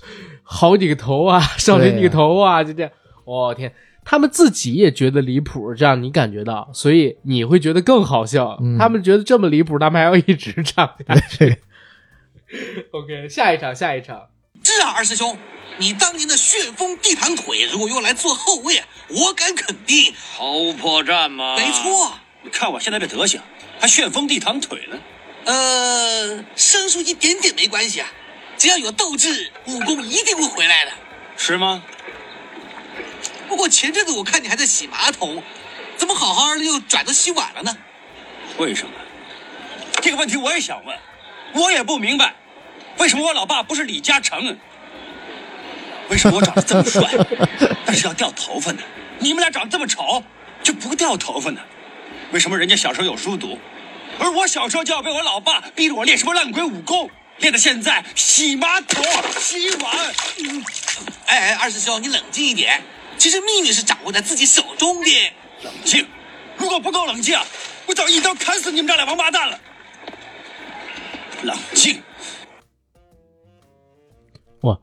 这段其实我只截取了一个片段，他去找自己这几个师兄弟的场景都挺好笑。大师兄刚才咱们咱们已经看过了嘛，嗯对吧？然后找自己的这个六师弟，就是肥仔聪。肥仔聪已经是一个大胖子，然后是练轻功的，然后他要帮这个超市里边的人去拿货物架顶上的一个手指，对吧？卷纸，嗯，结果没想到都够不到，然后找那个陈国坤的时候，陈国坤就跟个吸毒佬一样，就是浑身精瘦，跟大烟鬼顶跟大烟鬼一样，顶着巨大的黑眼袋，从一个破旧的出租屋里边儿，然后探出头来，发现哎，师兄带了一个陌生人来，啪啪啪啪啪，两秒钟的时间，真的是两秒啊！电影里面，然后他就换成了一套西装，然后头发也打，领带也扎上了，出来跟人打招呼要谈生意。然后田启文扮演的那个角色呢，骑一辆二八大杠，然后说自己每秒钟几十万上下，怎么会陪你去吃一碗杂碎面，对吧？然后接着就是这个二师兄，问自己的老爸为什么不是李嘉诚啊，替很多年轻人提出了这样的问题。他这几个桥段正经都挺好的，就是告诉你这些师兄弟们离开了少林之后，日子过得并不好，学了烂鬼武功，导致自己只能洗马桶、洗碗，武功在现代社会一文不值，没有用。所以这其实给整个电影定了个调子，就是他们为什么要去用足球改变自己的命运，嗯就是因为这些太不行了，郁郁不得志嗯对。然后再到后面有一场戏，我不知道你能不能猜出来是哪一场。肥仔聪，借你鸡蛋用用啊！练球的时候，练球的时候习的时候，因为啊肥仔聪他当时应该是，就他特别能吃，他看到鸡蛋他就得吃，所以呢，呃，当时因为周星驰这个人他是练大力金刚腿，他不知道收力。嗯对，嗯第一次训练的时候，我这个还真的记得很清楚。第一次训练的时候应该是，呃，作为瘸腿教练，哎，他又是瘸腿，就是吴孟达这个角色，他丢给周星驰一个球，周星驰一脚就把他开到天上去了。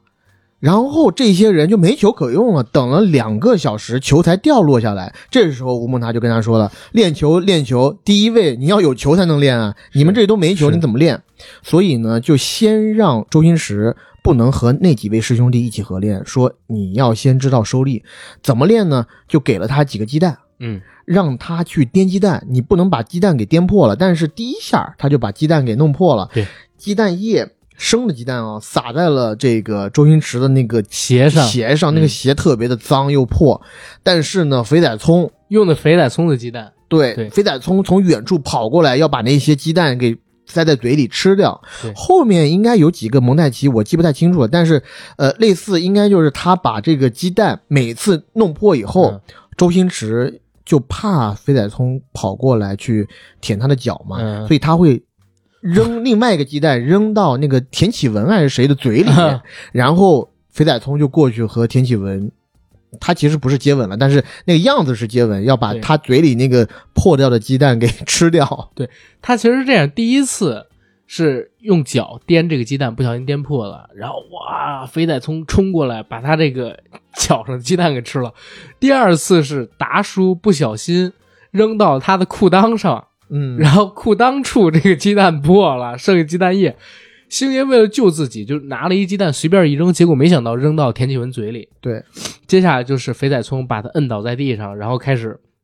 吮吸他嘴里的鸡蛋液。对，后面就成为了一个模式 了。每一次对当鸡蛋坏了以后，星爷就故意把那个鸡蛋一个鸡蛋丢到田启文的嘴里。然后后边这其实是两段戏，但这两段戏呢是有 callback 的，而且有一段戏应该很多人没听过，我们可以听一下。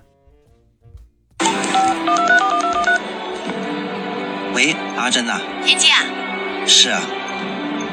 这二十年来，有句话一直埋在我心里。其实，我爱你。喂，阿珍啊，我系田鸡啊。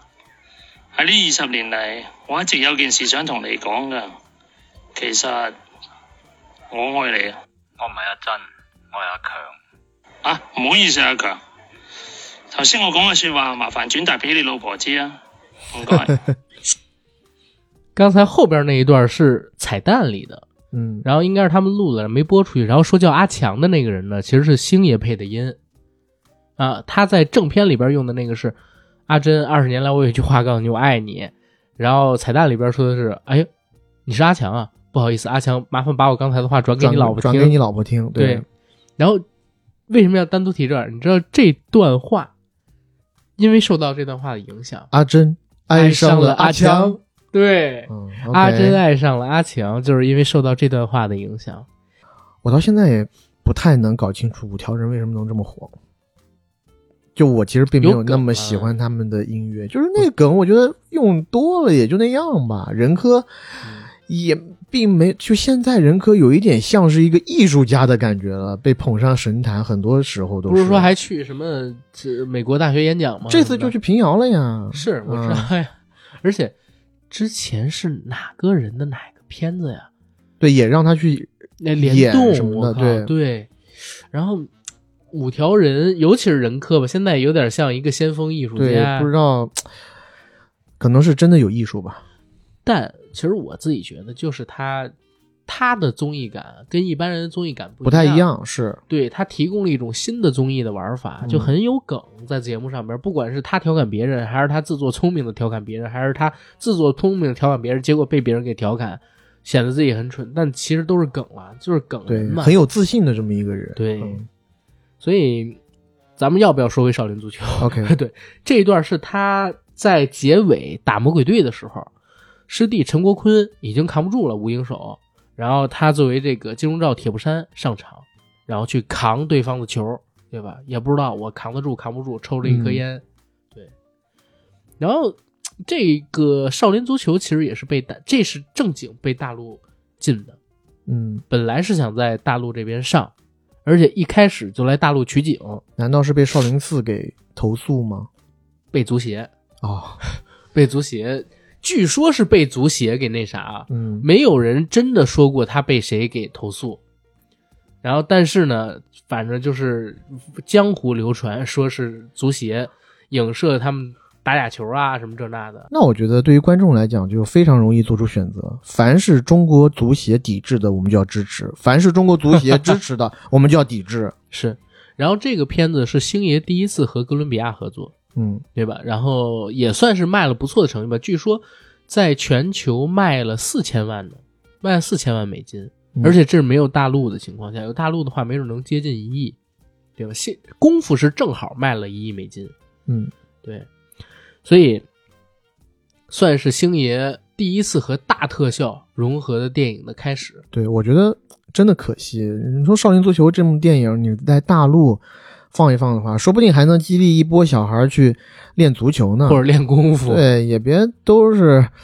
咱中国小孩从小到练两年大半篮球一唱歌直 rap 脑海什么里的面全都是那种中国足球凄凄惨惨戚戚。是现在连篮篮球也不行了，是、只能看一些那种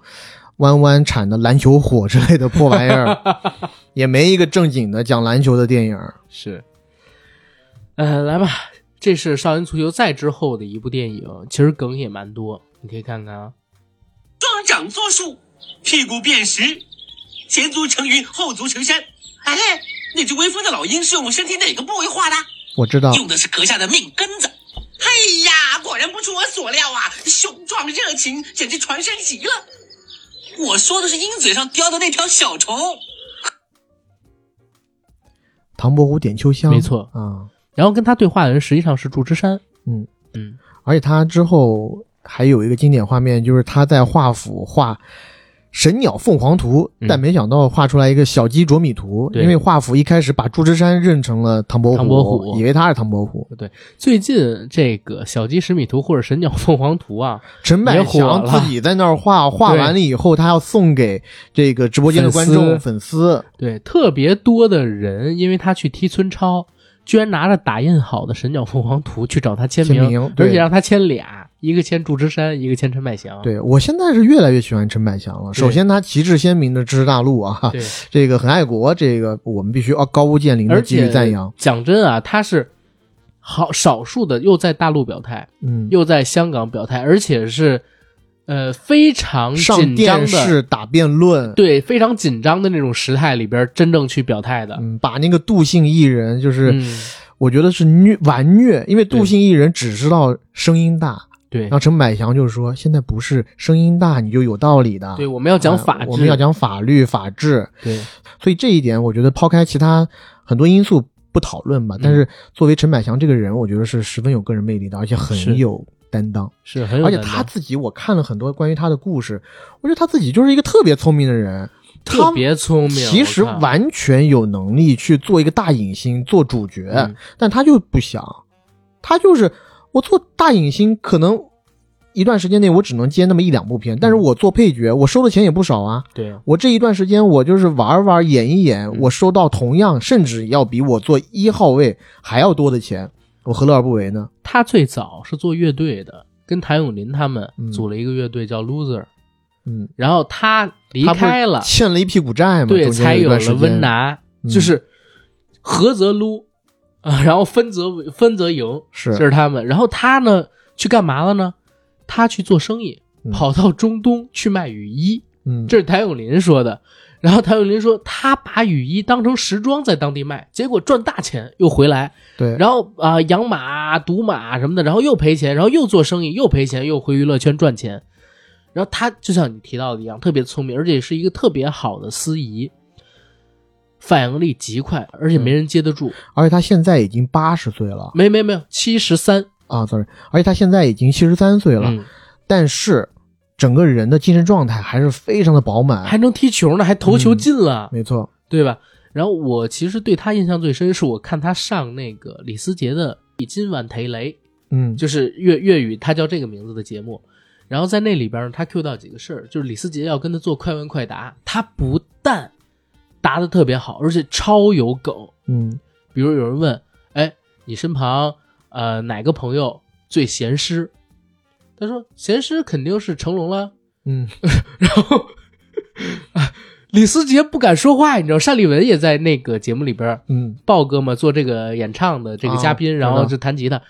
然后都不敢说话。李思捷说啊，这个问题就过，你啊这没什么不能说的。你什么时候见过成龙放弃自己女朋友呀？嗯对不对？然后要我，然后李思捷赶快转移别的话题，说你跟杏姑黄杏秀，你们两个人就是神仙眷侣。然后他说我们俩还神仙伴侣，我孤家寡人绝子绝孙啊，就是他们俩是丁克，我们不要孩子。他说不啦，你好多干儿子干女儿啦，对你很好啊。对啊，还好是干儿子干女儿，要像成龙一样多出一个私生女，岂不是很倒霉吗？ 我也看过这一段的视频，各种在查他，然后我，而且他后边接的还特别好，他说：“哎，只有真朋友才能这么说话，为什么？因为对你不好的人天天捧你，给你捧到飘飘然，最后呢，你自己玩死自己。只有好朋友才会把你践踏到泥里，让你认清自己。嗯，他这个口才跟反应力真的特别棒。对，好，然后接着再往后来看，火烧翅我膀，最喜爱欢吃吃。但是你老娘说你快升天，越快那星哎爷是不是一直想拍一部歌舞片啊？ 那我就不知道。如果现在不吃，呃，你会没得吃，我真的快升天。我真的快升天。如果现在不吃，以后没机会再吃。哇，这一段也是很经典。我刚才问了一问题，我说星爷是不是一直想拍部歌舞片？因为你看《少林足球》里边那跳舞也有跳舞，嗯然后《斧头帮》里也有，最早的什么整蛊专家呀，什么赌侠里边叉烧包，然后这些，然后还有像一些其他电影，我感觉是他在那个呃国产零零七里面也自己弹唱了一首李香兰，李香兰，对对，李香兰说我的声线和张学友是一样的，嗯，对吧？结果弹唱了一首李香兰，而且那场戏最屌的地方在哪儿？他设计了一个梗，还很凄美，不是，嗯，他设计的那个梗是他把烟头啊粘在了嘴上，对，不管他怎么所唱都有不唱掉。歌的时候，他那个烟一直是在嘴边儿对将要就不未掉掉的那个感觉，对对对， 所以我我说星爷有时间真的他应该拍一个歌舞片给我们大家看看。本来他监制了一个片儿，嗯，那个片儿叫《跳出去》，是张雨绮跟那个吴彦祖演的，但是那个片儿就很倒霉，很倒霉，很倒霉。男主角定的是陈冠希，嗯，结果把陈冠希全给剪了，导致那个片子现在过去看就驴唇不对马嘴啊。所以啊，就是希望有生之年吧，能看到星爷正经做一个歌舞片啊。然后下边这一场戏，小强，小强，你怎么了？小强，小强，你不能死啊！我跟你相依为命，同甘共苦这么多年，我一直把你当成亲生骨肉一样教你养你，想不到今天白发人送黑发人啊！这段这一段包括之前的小一强个是什么场景，小强就是从这部电影里面走出来，被大家变成了一个嗯大家都知道的一个代称，嗯特指蟑螂，对南方有的地方叫油虫，对，我是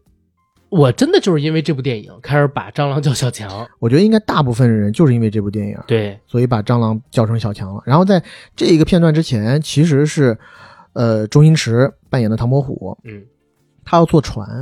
然后他选了一个最快的船夫，然后那个船夫呢也特别离谱，他在那个船夫的那个船上摇着摇着，那个船夫的船开始沉下去了。他就说：“哎，你这个怎么这么快？”他说：“对啊，我这个船沉的也快。”后边一转念，他就把这个船夫变成了他本身是推着过来的嘛，要卖身葬父嘛。嗯这船夫就变成了他的呃名义上的父名义上的父亲啊，躺在那个板车上面装死尸。当秋香和他的那个呃石榴姐嗯推开门以后，本来想要招华府的小工，就想要去录取唐伯虎了。没想到有一个人推着全家过来，卖身葬全家。结果他们就觉得，哎呀，你这个没有人家惨啊，我们应该去雇佣那一个人。然后他们两个人就开始各种比惨，然后在比惨的过程当中，另外那个人的那条狗也死了。那条狗的名字叫旺财，旺财，哎对，所以旺财这个名字其实也是因为《唐伯虎点秋香》这部电影才推到大众面前的，是不是？我觉得应该是，嗯，所以周星驰就变无可变，他只能找出一个比旺财死还要惨的例子。然后他应该是小强死之前，他还故意说了一句：“哎，小心有蟑螂。”然后小强是被石榴姐还是谁踩死的？对。然后他拿下了那个蟑螂的尸体，说：“小强啊，小强！”就出现了我们刚刚听到的这一个场景。是。然后这一场戏结束之后，唐伯虎就成功进入了唐府，成为了编号九五二七的华安。对，九五二七，我告诉你，你刚才喝的那杯参茶已经被我下了天下第一奇毒。咦，一小半，哎，不知道，我忘了忘了两个什么毒，我知后道边那个毒后面是含笑半步癫，前面前面这个我有点忘了，一日丧命散啊，一日丧命散。但是这个郑佩佩在讲的时候，摄影机是对着她的嘴部特写的，她她很呃，但是郑佩佩在说这一个名称的时候，摄影机是对着她嘴部特写的，她每一个字都喊得非常的狠，对，非常用力。对，一日丧命散。她那个音效应该是华安的帽子给弹起来了哪。轮得到你那一日丧命散？应该是我们唐家的含笑半步癫才对。废话，我们一日丧然后命两个人散开始是由七做广种不同告的了毒虫，再加上了鹤顶红提炼七七四十九日而成的，无色无味，杀人于无影无踪。没错，我们含笑半步癫是由蜂蜜、 川贝、桔梗加上天山雪莲配制而成，不需冷藏，也没有防腐剂，除了毒性猛烈之外，还很好吃，味道还很好吃。吃了我们一日丧命散的人，一天之内会武功全失、经脉逆流、胡思乱想，而致走火入魔，最后啊会血管爆裂而死啊！没有错，而吃了含笑半步而吃了癫的朋友，顾名思义，绝不能走半步路或是面露笑容，否则也会全身爆炸而死，实在是居家旅行杀人灭口必备良药。那么，在哪里才能买得到？在哪里才能买得到呢？然后就给那华夫人塞了一粒。对，然后华夫人之后呢就不走了，就一直跳着，对对吧？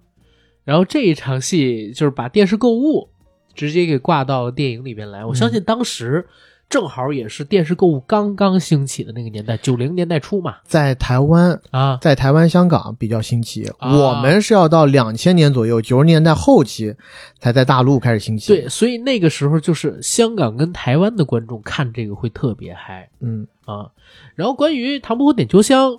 就是市面上有好多种说法了。郑佩佩说的还是比较可信，她上金星秀的时候提说唐伯虎点秋香现在大家看是经典，当年刚在大陆播的时候被骂的哟。嗯，然后他们都成了臭大街的，而且那个戏时说候不是胡说是吗？ 嗯对，而且那个时候呢，他讲到原本他没这么多戏份儿，嗯，原本他是纯打，但是因为巩俐呢，就是接了这个戏之后，因为香港电影那个时候没有详细的本子，他只知道是《唐伯虎点秋香》，然后接了。等看到现场这么拍，巩俐不接受，对，而且巩俐在片场的时候一直是心里挺膈应的。对，她直到可能几十年以后，她自己回想，当时真的应该好好好的地玩融入，跟他们一起来拍这样的一部片子。现在对也没有机会了。对，反而是郑佩佩就说， 郑佩佩就说，因为巩俐她不愿意搞笑，所以就把好多搞笑的戏份呢匀给了郑佩佩。嗯所以最后华夫人变成了这么一个角色。开始的时候设计并不是这个样子的，然后说巩俐那个时候压力很大，她刚在国外拿了奖，然后在国内拍这么一部片子，大陆人看到要骂死她的呀，对不对？嗯结果呢，没想到出了之后真被骂死了。过了几年之后才成经典，跟着应该是《大话西游》他们一起，我觉得。对，应该就是，我觉得应该就是九七九八年，嗯，开始网互联网稍微开始兴起以后，然后由那些大学生开始口耳相传这部对电影。所以啊，这个真的还是有时代的局限性啊。然后往后边再走，我觉得吧，就是这些所谓的时代局限性什么的，有的时候回想起来，呃，我觉得就有一点，就是大陆人吧，有的时候活得太一本正经了，越年纪大的，嗯，或者说越靠前，太累这个时代都太累。太累，很多包袱夹杂在自己的身上啊，很多这种所谓的名人，或者说以前我们历史上的一些人物，这个啊，你得给这些后代有一个正确的引导啊什么的。但是我讲真，有的时候娱乐就是一个娱乐，但我娱乐感娱乐觉也没有那么的可怕。是，但我感觉零零后开始就跟我们真的很不一样了，一零后就更不一样。嗯，他们有的时候会自发的去保护一些东西，是吧？然后咱往后进下一个电影，下一个电影有一个桥段是我觉得就是最好笑、最好笑的，但是呢，我怀疑就是大家能不能领悟？哎，嗯，就放在音频里头听不出来是吗？对你听听看，不能喝就别喝嘛，真是丢人。这个也知道，回魂夜不是啊，不是吗？看不到第一个猜错我的，对，看不到我不是回魂夜吗？不是啊，难道是他和梅艳芳那部电影？不是哦，我再给你放两句，啊，你再放两句。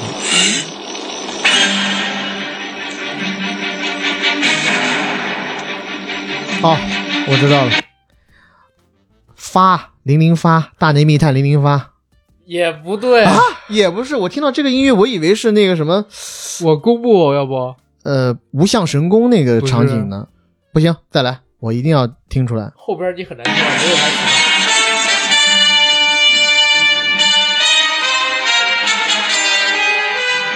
停。大话西游啊？对，哦，因为这种音乐起来，我就知道大话西游。哦，看不见我是那个他进去搞那个春三十娘的时候，对，啊，不是进去搞出三十 年，进去去埋伏春三十娘的时候，带领那一票人瞎子啊什么的，对对对，因为穿着隐身服，隐身服，别人骗他，就说他有隐身服，不是 菩提老祖给他啊的是菩提老真祖的给了他一一挂针的，是对是，但是呢，那个二当家就是吴孟达，他把这隐身服全换了，因为他被春三师娘给控制收买了，啊对，所以他们一进去，春三师娘像看傻子一样的看着他们。春三师娘当时是在洗澡，嗯没有，不是洗澡吗？洗澡澡堂里吧？那是春三师娘刚出场的时候，这会儿啊 sorry 是已经和白晶晶他们俩喝酒了 Sorry，Sorry，Sorry。然后他们呢是因为穿了隐啊身服，哦，对，全他身们赤两裸，个，啊他们两个在喝酒，然后一群大老爷们儿进来，然后而且都光着，对，然后白晶晶这是一开始还有一些就不知道怎么回事儿，对有些手足无措，他给他师姐还使眼色，这这个我记起来了，对，这场戏是什么呢？因为他们都穿了隐身服，自以为自己穿了隐身服，别人看不到他们。但没想到春三十娘早就看见他们了，所以呢，恶搞他们，直接扔了一碗酒，然后在周星驰扮演的这个帮主的裤裆的、啊、隐身服处，而且给点着了。这个时候，周星驰本来想喊，我们达跟他说不能喊，动了个手势。然后星爷说那怎么办？也是动了个手势，动了个眼神吧。然后吴孟达干了啥呢？一挥手，周围的这帮小弟全都凑近了周星驰，朝着周星驰的下半身踩，猛踩，然后好不容易踩灭了。这个时候呢，又春三十娘着又又倒扔了一一杯嗯碗酒对，嗯又着起来，然后又踩。等到好不容易这把又踩灭了，又倒一杯酒，这个时候，达叔拿了一把刀过来说：“实在不行割了吧，都焦了。”是。然后星爷说：“脆是脆了点儿但还能用，总好过没有。”然后抢过了达叔的裤子，套在自己身上，他们就开始跟这个春三郎他们明刀明枪干起来了。对，然后就是这场戏，这场戏正经是我觉得《大话西游》吧，嗯里边特别好笑的一场，可是呢就就不行通过音频你对没有办法去传达它里面的一些笑点。对，有兴趣的话，大家还是得看一下《大话西游》这个作品，应该是大陆呃公认的周星驰可能最巅峰的作品吧，嗯对吧？但是我还是觉得我喜欢的是功夫，然后可能《大话西游》这个作品是因为它出现的那个年代，然后九四年、九五年那个时候票房失利，后来在大陆网络上被成为第一代的网红电影红起来之后，就被竖在那个位置了。嗯，神级作品了。对，但有一个点是真的，我记得应该二零一七还是一八年，或者是一六年吧，嗯， 《大话西游》重映，我还去看了。哎，我去的那场满座，《大话西游》重映居然卖了一个多亿票房对，啊！这非常有个影是响力我印象当中第一次重映的电影能卖这么高票房的。那个《泰坦尼克号》不算啊。对，嗯，就是中国这个。对，后面还在电影院里面有看到了，像《甜蜜蜜》也有重映，但是票房表现就没有《大话西游》这么好。对我现在一直期待啥、红番区或者我是谁重映一下，对不对？ 哎，我干嘛？我是谁？我也觉得挺好的啊。 是啊啊就是红挺好的番区也是不错的。 对啊，就挺好的啊，嗯对不对？但是我也我现在有一个想法，啊我就想什么时候可以在大荧幕上看一次那个《我是蒲松龄 神探蒲松啊龄，神探蒲松 龄神对探蒲松龄，你这太黑了，》，你这没啊连这看啊过呢，哎呀就是日思夜想想看我啊，去，我去电影院看了，反正《啊，好看吧？神探蒲松龄》，我讲真，《神探蒲松龄》，哎呦，以后大家看到大哥电影会越来越不如《神探蒲松龄》的，他马上要和魏翔有一部 P 计划，你有有期待吗？不是是这个样子。为什么我说以后大家看到大哥电影会越来越不如《神探蒲松龄》？因为《神探蒲松龄》里大哥也稍微打了打，啊就，OK，是随着他年龄增长，他会越来越打不动的。他还不转型，就就是也不能说他中间尝试二十年前他一直在转型，反而最近十年他完全不转型了。我也不知道是为什么，对不对？你二十年前你演《大兵小将》，然后你演《新宿事件》，这这这些都是多好的尝试啊！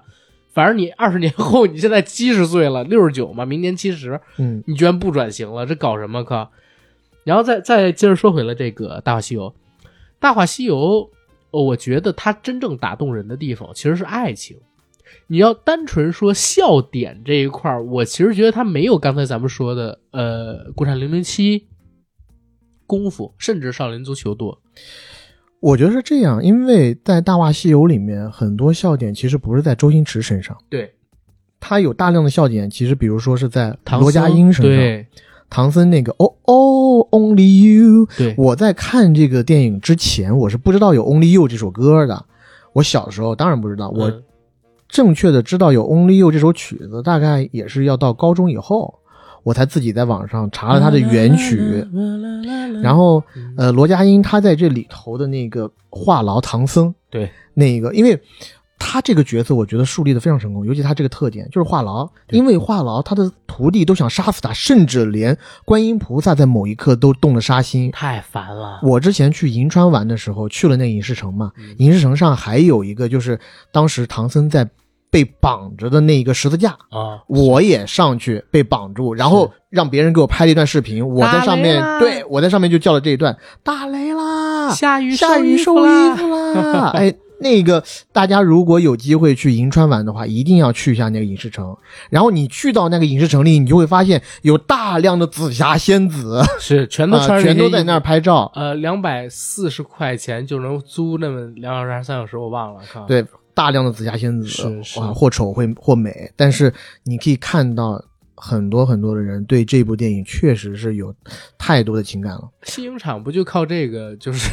要吃很长时间。对对， 而且当年西影厂特别看不上这个片儿，嗯因为一开始出来的时候确实是卖赔钱了呀，而且据说卖赔钱完了以后，当时是这个呃周星驰和刘镇伟两个人坐在宾馆里相视无言。是，这段还有这个刘镇伟的采访，但是关键说是啥？关键说是你说西影厂后边吃了得有二十年，嗯就这个片，包括《大话西游》，因为它还有网游，网游授权它还赚钱，对，对吧而且我听说西影厂前段时间还出了数字藏品。对啊呀、大话西游》应该是西影厂这些所有篇目里面最值经钱的典、最值钱的 IP IP 了。嗯最值钱的 IP，、没有比它值钱。而且我现在，我每次跟朋友聊起，我说我特别自豪的一事儿，就我小学三年级第一次看《大话西游》，我就正经哭了。我就是看到他最后离开了那个紫霞，嗯就是成龙男女那段的时候，真的哭了。我小时候三年级就懂这些情感的东西，我觉得我太是早熟了。嗯我是看到紫霞死，他把牛魔王的血肉都咬下那段哭了。对，就紫霞仙子的尸体在天上越飘越远的时候，对他被紧箍咒控住头，嗯然后没办法攥住心爱的人的手。因为最开始我记得我三年级第一次看这个电影的时候，呃，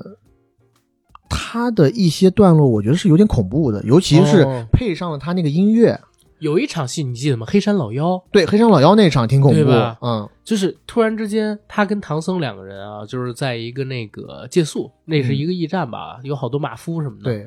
然后从这个麦子垛儿后边儿，从这麦子垛儿后边儿越过了一个脸上套了一个应该是橡皮胶套面具，对然后整个人呢是一身黑衣服，长得特别可怕的那他个要怪去物吸精气，然后但这场戏挺好笑呃的挺好笑的。罗家英是用手捂住了这个至尊宝的鼻子，让他别呼吸，别被黑香黑山老妖给吸过去。这你完全记反了啊！因为黑山老妖是对准一个人的鼻子，那人吐气的时候吸他们的精气，对吧？嗯把他们精气吸了，那人就死了。当他们都吸完了之后，啊他吸别人的时候，唐僧跟他说：“睡吧，睡吧，吸完别人就找不着咱们了，咱别管。”可没想到把别人都吸完了，没吃饱，来到他俩身前。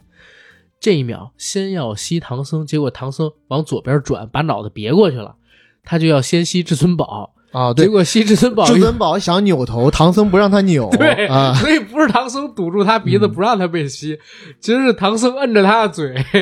对然后保护自己。靠，他们俩这么躲这个黑山老妖，躲了好几次，最后黑山老妖最后黑山老妖急了，向他们中间扑过去，两个人把着他俩的手，对然后他俩直接跑了。但最好玩是哪儿？唐僧那会儿已经拿着月光宝盒了嘛，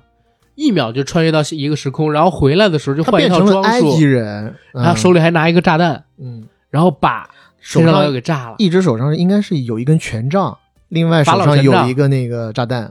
为什么我们一眼就能认出他是个埃及人？因为他脑袋上面就戴了一个法老会戴的那种装饰品，对，然后中间还有什么印度阿三、什么罗马人，就是嗯每次闪电一下，然后他就从另外一个地方穿越回来了。嗯，呃，第一次知道“穿越”这个词，好像也是从月光宝盒开始。对，而且在第一部的最后，嗯，应该是就是二当家循环穿越，循环穿越，而且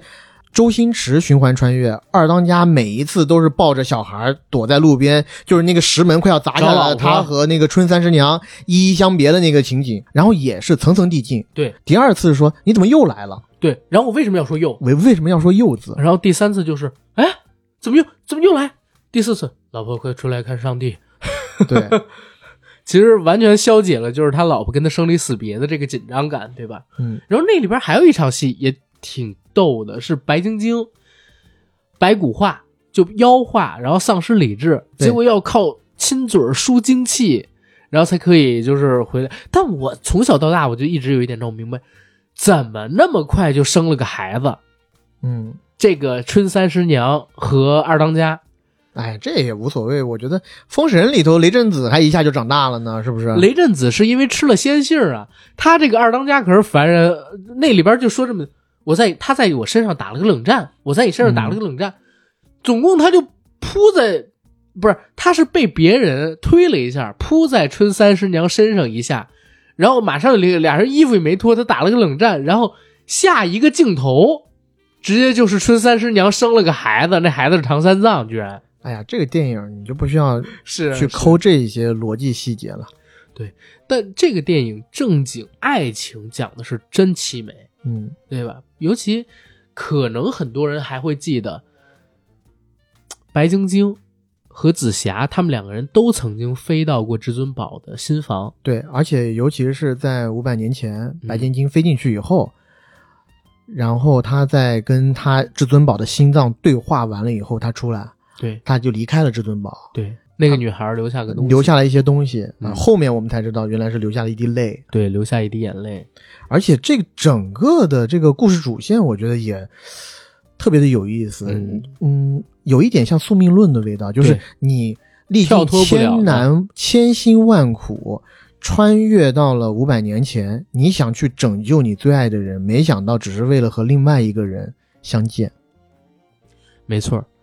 呃，然后《大话西游》这个作品，我觉得咱也不需要说太多，嗯，因为已经被无数人解读过了。对，而且聊到最后啊，这故事其实是有点凄婉的。嗯，咱往后走，走一开心的。但是我要说，嗯， 《大话西游》里面也贡献了很多，就是我觉得应该是千古名梗。嗯就比如说，当时他的剑离我只有零点零一公分，没错啊啊。而这个我觉得应该是去戏谑王家卫的吧， 《重庆森林》，重庆森林。当时对我和这个女孩最近的距距离离只有零点零一公分，然后十二个小时之后，我彻底爱上了这个人，对吧？这也说明刘镇伟跟王家卫的关系是太好了，太铁了，嗯嗯两个人。对，继续下一部电影啊，其实是你昨天跟我说一定要放进来的。不要生气啦。政治部在背后打你的小报告，是因为他们嫉妒你。你用不着害怕，有我呢，我挺得住的。但是这猜得出来哪部吗？重案组之虎曹大花，《 《逃学威龙二》逃学威龙》对，这场戏应该是达叔在曹达华这个逼王整个的啊出镜生涯里边装逼装的最狠的一次。软饭硬吃。继续听，这个案子就得要靠你了。其实问题不是出在你的身上，是那个周星星，这个小朋友真是太过分了，迟早会出事的，你也得小心一点儿哦。那，去开心一下，我给你我的附属金卡，你在教我做事啊？不是了，以后在我面前不准说我朋友坏话。打我就是最欣赏你这个人，这么有骨气，你知道吗？警局上上下下的人都对你好钦佩啊，都说你为人正直，办事够力，乐善好施。如果这个世界上多几个你这样的人，就世界和平了。啊，吃水果吗？我想吃香蕉。好啊，这个角色确实屌啊，嗯，而且他装逼的场面因为太多了，所以我其实只截下最最核心的一段儿。他整个装逼的过程就是针对一个人，叶德娴。叶德娴扮演的于素秋，对，他是这个警局里边的，应该是高级督察吧，或者是总督察。对，反正是警局里面官位非常非常高的高一的个人。然后呢，于素秋这个名字呢，其实也是个梗。嗯于素秋是于占元的女儿的名字。就是成龙的大师姐，嗯，演《如来神掌》，就是六十年代那个系列《如来神掌》里边的女演员。她为什么要给于素秋装逼呢？是因为曹达华在开场的时候就告诉你失恋了，第二部一开场，然后笔友两个人谈了很久，但是笔友要求见面，他没法见面，怕自己把人吓到，于是呢就给人家寄了星爷的照片过去，结果没想到笔友不理他了。嗯，失恋，他就痛定思痛，对吧？觉得要更现实一点儿，结果遇到了于素秋。我也不知道为什么，他就觉得自己能吃定于素秋。其实达叔扮演的这个角色曹达华嘛，在这个片子里边儿一直都是嗯比较窝囊的，对，也没什么本事，然后武力值也不高。对，哎，但是说到武力值，嗯，啊《逃学威龙二》的最后有一场校园大战，对，曹达华的出场也非常的酷，他是一身就是黑皮衣、黑皮裤，然后也拿着来福枪，嗯他的戴那墨个镜戴墨镜那个造型也是模仿《终结者》来的，然后非常霸气的说了一句 “Follow me”，而且他还确实在出场的那一瞬间把很多人都干掉了。对，但是帅不过三秒，马上还是要阿星过来救他，对，为什么？因为他在被敌人包围之后，他说用炸弹把大家都炸死，嗯，结果发现拉开自己的书包之后，里边全都是热狗跟面包，没有手带榴错弹，了，嗯， 对，带错了。然后接着说啊，他呢，先开始是在呃处理犯人的时候，然后本来被这犯人一直打，然后呢，星爷帮他出气，两个人就来回接力。可是每次接力到他，犯人都把他打，然后又要星爷过来帮他出气。最后，在星爷已经把这犯人彻底制服的时候，有人推开门进来，原来就是于素秋。他当着于素秋的面表现出了英雄气概，一拳把这柯受良扮演的犯人啊给打趴了，然后问：“你们打原告干嘛？人高马大，欺负女人该打。我这辈子最看不起不尊重女性的男人。”嗯对吧？你要觉得我做的不对，欢迎随时整死我。刚才那个杂碎，我变得很 happy。这儿也说啊，叶德娴不愧是威尼斯影后，虽然是后来二十年之后拿桃姐得的，但是那个时候演技已经很到位了。她看着这个吴孟达的眼神，就像一青木要把吴孟达吃了一样，对这不是金木那么简单了。而且之后还有一个桥段，就是当于素秋告诉他们，就是这个任务是非常危险的时候，曹达华自己马上跟了一句：“但我一直都不怕危险。我向来是享受危险的。”嗯，哎但我觉得达叔的表演牛逼在哪儿啊？他演曹大华这个角色，每次只要于素秋的眼神看到他，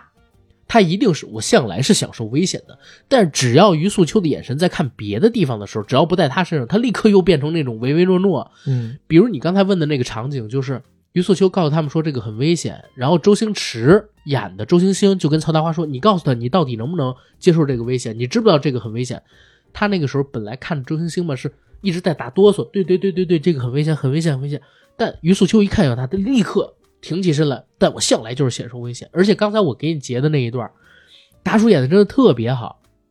于素秋不是在给他说什么警局上下对你都特别好，然后给你我的附属金卡，如果世界上多一点像你这样的人就好了。一样的，只要于素秋的眼神没看向他，再看向别的地方，他立刻做那种特别委屈、搞怪、特别心虚的表情。但是眼神一望向他，立刻就是气定神闲，然后信心满满，最后说出那句：“以后在我面前，不准说我朋友犯话，你在教我做事啊！”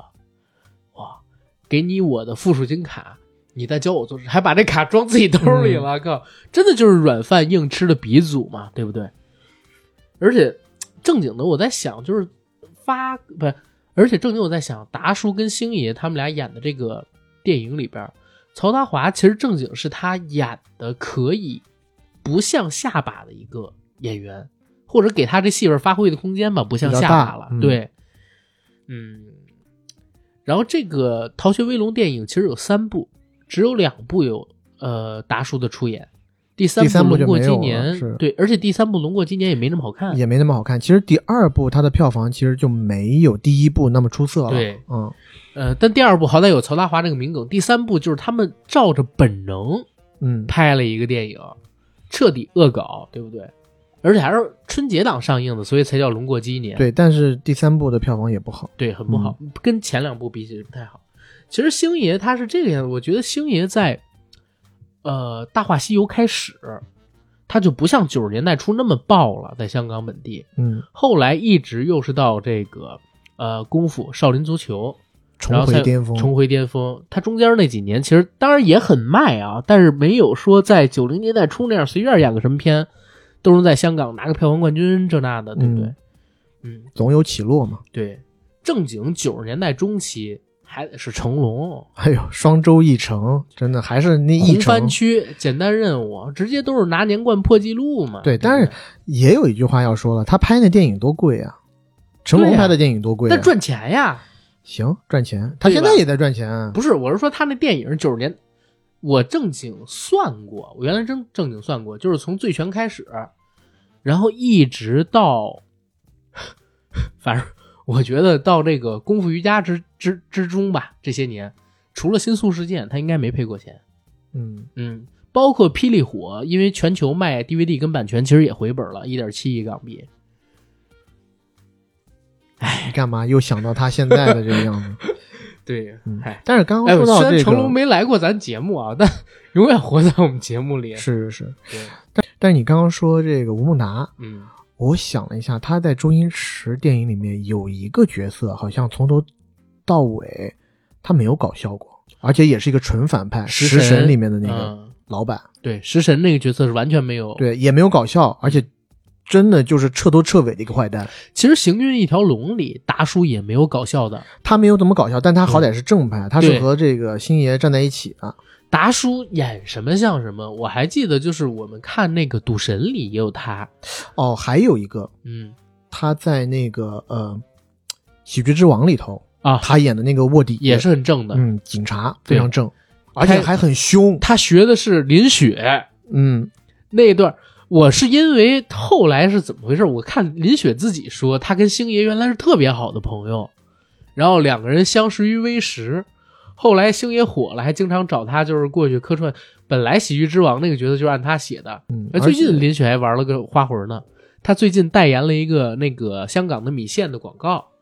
然后恶搞了梁朝伟那个 MV。梁朝伟不是演啊了一个演韩了国那人个韩国人 MV MV 吗？嗯对他跟梁朝伟一样，把自己头发染白了，然后也是慢镜头 出现，但是因为他太胖了，太胖了，而且一样是配着那个呃类似于那个韩版 MV 的音乐吧，让你觉得特别搞。阿美，你这是干什么？你走吧。我到底做错了什么事？啊你没错，而且对我很好，但是我现在不喜欢你了，大家都不适合。什么不适合？我可以改变来迁就你啊！迁就个屁呀、一个 AM，一个 FM，大家不同频道啊！哎我可以换一个频道吗？你妈！我们已经缘尽了。阿妹，这个就太具有标志性了。当他一出场，打开门的那一刹那叫阿妹的时候，我就知道了。嗯，一个让周星驰在电影里面受过伤的女人阿妹，嗯，行运一条龙。行运一条龙里面呢，正经来讲，其实周星驰算是配角，因为这部电影其实是要力挺葛明辉的。对，但没想到葛明辉用这部电影再次证明了他是真的做不了主角。对，其实好几部电影风光都，是对所有的风光都被周星驰抢过去了。嗯，然后周星驰在这部电影里面呢，是演那个茶餐厅的一个员工，所有人都叫他蛋挞王子。而在你刚刚放的这一幕之前，还有一个慢镜，其实就是呃李兆基在跟另外一个茶餐厅的员工介绍，嗯，蛋挞王子是谁谁谁，因为呢在。再在此之前，有好多女生过来找到李兆基，就说啊，这个能不能对给到这个蛋挞王子，给水或者是哥给水哥什么的，就有一些什么小礼物啊、小情书啊什么之类的。嗯对，然后李兆基就在这儿给他介绍说，哎，这水哥是我们整个行运茶餐厅的灵魂，他是泡妞无数。但没想到镜头一转，水哥从外面进来，风尘仆仆的来到了一个麻将桌前，嗯再让阿妹回心转意。而这个阿妹，我们看到的镜头前的阿妹，听明了以为张曼玉完全都跟我们之前看到的那些小女生不一样，因为那小女生长得都挺好看的，但没想到这个阿梅是一个四五十岁的大妈级别的人物。嗯，而在这一场戏，我不得不说，这个阿妹的演技完全把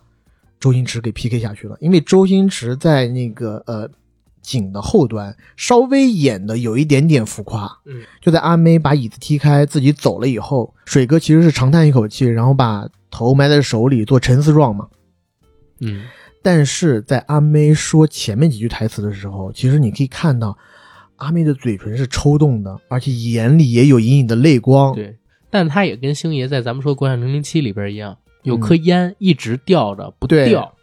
贴在自己的嘴唇上。到影片的后半段，我们才知道，原来水哥这一切风流轶事全都是假的，他其实也是一个泡不到马子的可怜虫。对，然后“泡不到马子的可怜虫”这句话，其实就是这个电影里面的。其实这些女生都是水哥安排的，对他给钱做的对假象，对他要装的自己是个情圣。对。但是在这部电影里面，杨恭如嗯是真漂亮，对，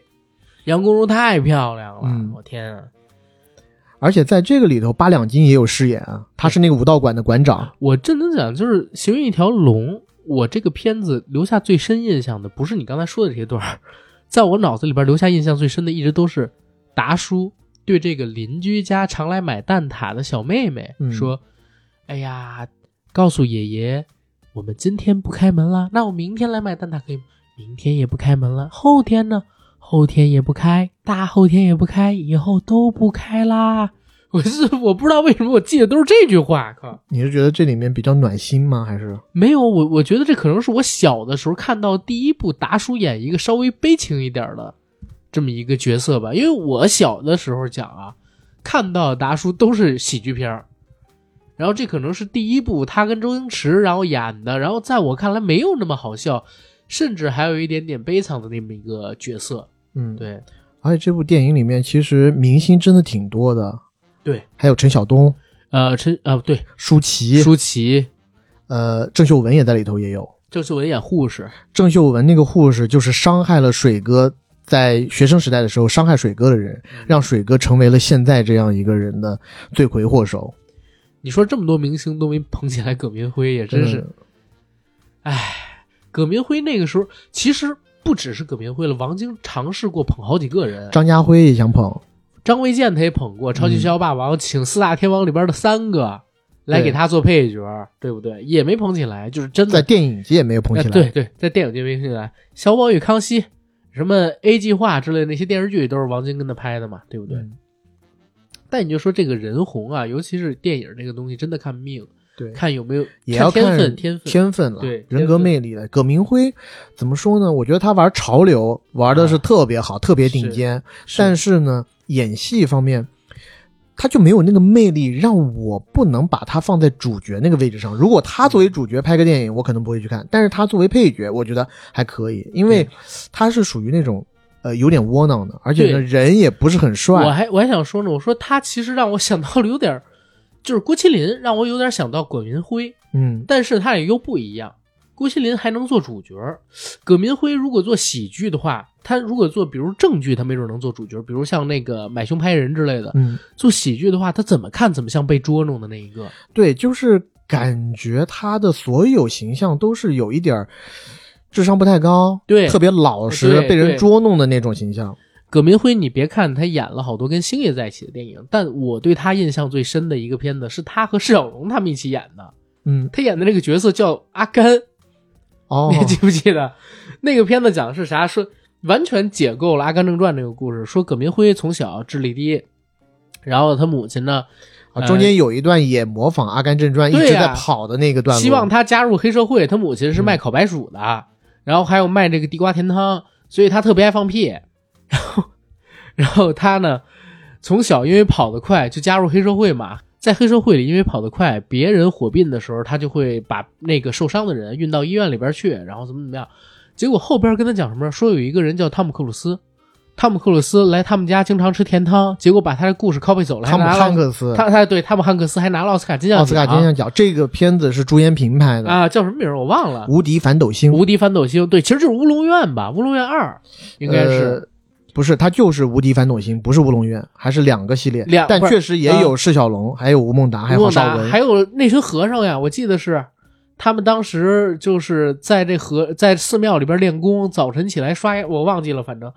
这个片子小的时候啊其看实嗯很多对，算是《乌龙院》系列里的。啊，两个译名儿我觉得应该是，因为它没有乌龙院的版权。嗯，然后这个片子是我还有对徐若瑄呢。有特别漂亮，这是我对葛明辉留下最深的印象。其他的片子可能就是买凶拍人啥了，再有其他都是小配小配，对。然后呃，行云一条龙咱们这个说完了，最后我给你放一个片子吧，这个有点难猜哦。你知道香港经济不景气，啊因为金融风暴嘛，都要怪那个索罗斯，还有很多因素，啊东南亚经济大崩溃，印尼大这个我暴动知道啊呀新加坡大贬值，香港这个就是我们刚刚有提到的《喜剧之王》。哎，对，喜剧之王》里面那一个还有一些文化的一个黑社会人黑社会。嗯，他去要保护费，对他去要保护费的场景呢是当地有一个片场正在拍片，嗯，然后他要去要保护费，然后当时呢，呃，那个就是那个那个叫什么哥，就是特别瘦，然后是这样砍出来，雷啊雨就是讲是义是气，那哥们儿叫什么我忘了，我操，反正当时呢他是出去办别的事儿，让他去要保护费，嗯，然后让尹天仇跟着他。尹天仇就是教他演戏嘛，教他怎么演出一副这个黑社会大哥的派头。结果没想到他上去跟人聊经济，操，他是香港大学财经毕业的，对。 然后前边那个拍戏的导演是他学长，学长是九六级，他是九七级的，就很离谱。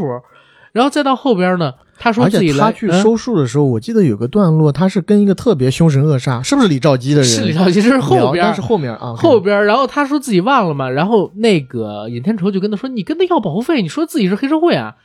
结果他跟人说了：“说啊，你是黑社会啊？后边就叫鸡哥来作业。然后鸡哥过来了，带着一群人，哼，凶神恶煞的。他又看尹天仇，尹天仇那会儿没看他，尹天仇没有看他，他在逗一个小孩儿，然后啊对。那小孩儿的鸡鸡上画了个大象，他在那儿弹他 那个小孩儿因为光着屁股，嗯是一特小的小孩儿，可能也就两三岁吧。然后尹天仇就拿那个小木棍儿，不是手指头，拿小木棍儿弹那个小孩儿小鸡鸡。嗯，然后因为尹天仇之前跟这个男生说了，我做什么你你做就要做什什。么？ 然后这个人 呢，然后这个人也拿了一个小根棍子去捅李兆基的下体，李兆基都惊了，眼神特别放大，打变态。这是鸡哥当时跟他说的话。其实《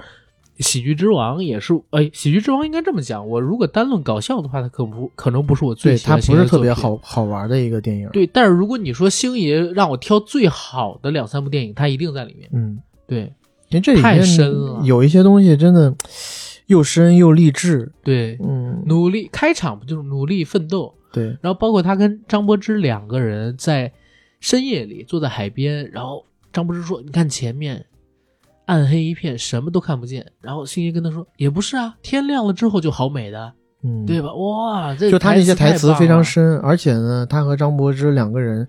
那种呃言语之间的对话，两个人好像都在试探，对，然后那一种浅浅的爱情，感觉非常的好。我在前几年吧，我回看了一下，就是《喜剧之王》，我觉得我最爱的一段戏是什么戏呢？其实就是早晨起床，嗯，然后尹天仇自己呢要去翻整个屋子，把自己的手表、把自己的存折、把自己能有的钢镚儿全都弄，因为他怕让这个女生吃亏，嗯他怕自己伤害这个女生，对他要把自己所有的。但是这个女生的理解是，这男生好像拿我当妓女，嗯他是跟我嫖了一晚，而不是跟我度过一晚。然后开始那个场景也特别好，就是两个人其实那个时候还没发生误解，只不过各自抱着各自的心思。尹天仇在找钱找东西，他发现张柏芝穿着他的 T 恤，然后在吹海风，嗯，特别的美。然后装睡把钱都弄好，张柏芝看到这个之后脸色一变。其实因为两个人都有自尊，他不想告诉张柏芝自己不想，他受委屈。嗯张柏芝呢也有自尊，他觉得自己被认为成对做那样职业的一个人，嗯对，然后说谢了老板走。然后这个时候，张柏芝转身出去，但镜头一直是在尹天仇的正面，他躺在床上，给了他一个近景，然后看的是张柏芝的背影摔门而出。然后等到下一个镜头，就是张柏芝走到下边，尹天仇已经穿好衣服，然后追到阳台上去了，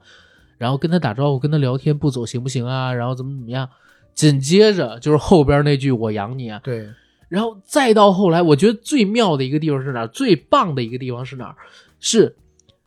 先顾好你自己吧，潇洒走了之后，下一个镜头紧接着的就是张柏芝在出租车的后座痛哭。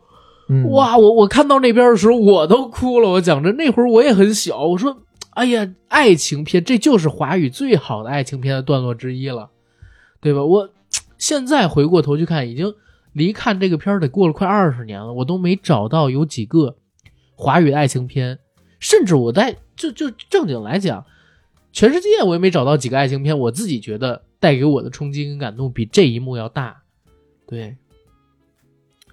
一种出于保护自己自尊的、克制的、试探的爱情，嗯，对吧？但我觉得就是他们在初相识的时候，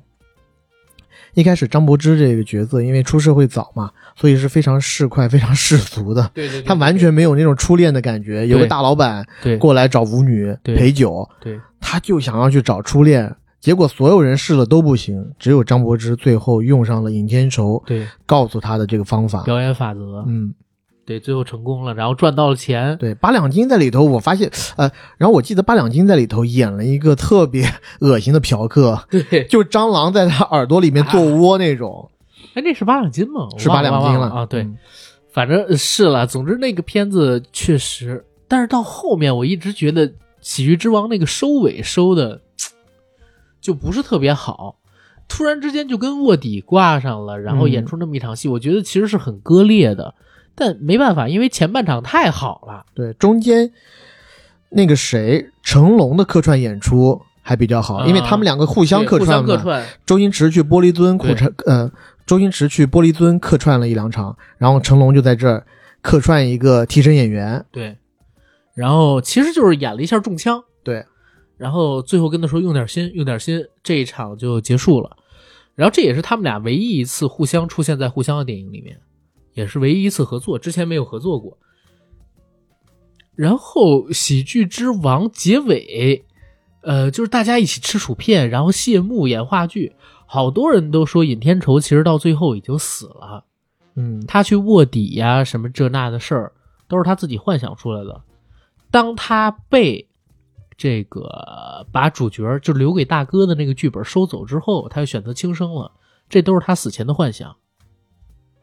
嗯我以前有一段时间也是这么觉得的。是包括《喜剧之王二》新《喜剧之王》，就是很多人也有在想，就是恶博演的那个角色，嗯岳静雯，鄂静雯是吧？演的那个角色，他其实也死了，后边的一切也都是他的幻想喜剧之王二》我现在已经记不清了，啊！太好吧烂的电影了。是，但就说吧，这个这个这个概念，其实你知道，一直也萦绕在我的脑子里边，就是《喜剧之王一》啊，他到底是不是尹天仇已经死了？一切都是他想，但是这么想又未免太灰暗了一点儿。我还是希望星爷给大家做的是一个成人童话，嗯对吧？嗯，黑暗尽头是有光的，天亮了之后就会很美嘛。对，然后再之后有一部作品，但点着了它也会很久才会爆炸，但是要你拿着它，就算是胆子最大的人真的让他抓着的话，他一定也会害害害害害怕的要死。但是我回的魂妈！请问他手里拿的是什么？是一个炸药， OK，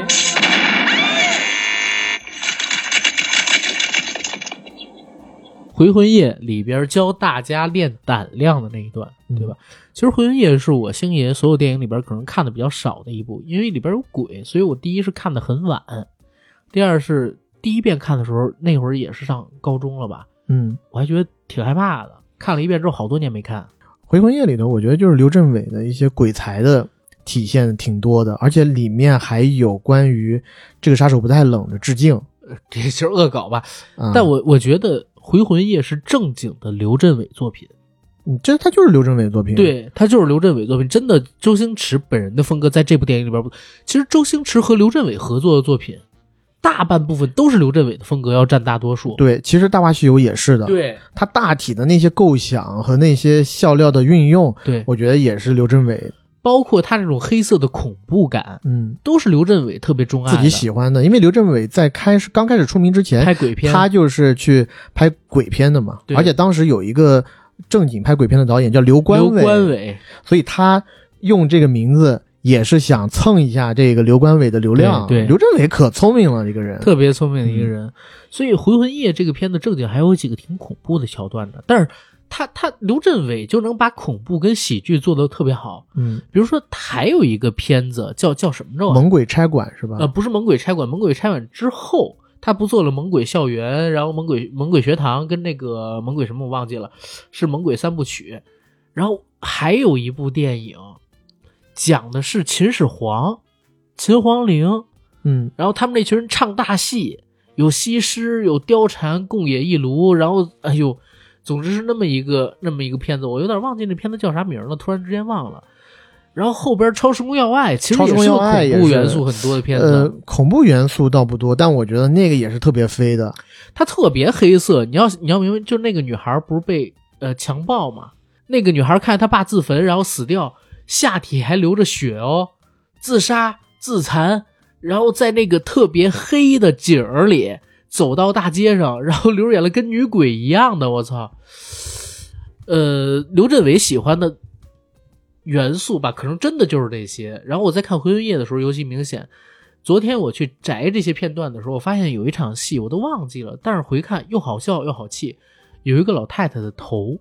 嗯，就在这个楼道楼梯间里边挂着，然后这个头会说话，然后身体在各处走，然后过来找，然后星爷呢，身体在各处走，就形成了一种恐怖的荒诞感。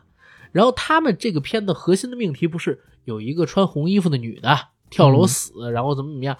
然后他呢怕这女的因为穿了红衣服，如果这时候死了，七天之后他变又成说厉要鬼对，嗯中间用了好多种方法救这个女的，比如说从路边随便抓过了一个人，然后把这人的手直接就给割开，不经这人同意割他手腕，然后又把这女的已经晕死了，从楼上已经跳下来了，马上就要死了，把这女的手腕给割开，然后就要给他们俩输血对血，嗯，结果发现，哎，你你怎么是 A B 型了？他 不是你怎么是 B 型的？他尝了一口嗯他是 A 型的对，他还尝了一口，血型不对，没法输血，嗯对不上。然后后边就干啥呢？后边发现旁边有一个变压器，把这变压器他妈直接给接通了，然后嗯拿这变压器去梆电这个刚刚跳楼的这个女的，就不想让她穿着红衣服死。对，可是没想到这怎么救都救不活，而且到最后是，呃，应该是星爷自己把他给弄死了，然后他说了一句话，说我自己弄死的，没法救。对冤有头债有主来找我，嗯，对吧？而到了后面呢，就是他们这帮人不都见到这个女人死的过程了吗？女鬼会来找他们索命的，所以他要教这些人怎么对付鬼。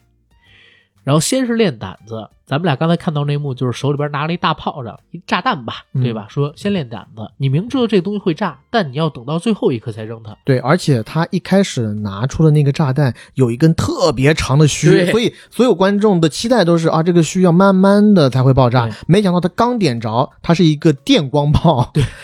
迅速的就烧超到快引线的这。电光炮，嗯然后直接就把他手炸伤了。下一个镜头就是给他送到急诊室里。对，然后第二个镜头又拿一个，他说这一次呢，我拿的电光炮是对的，对的，可是呢，因为有一只手受伤了嘛，我知道那个镜头，我看到以后我就想笑。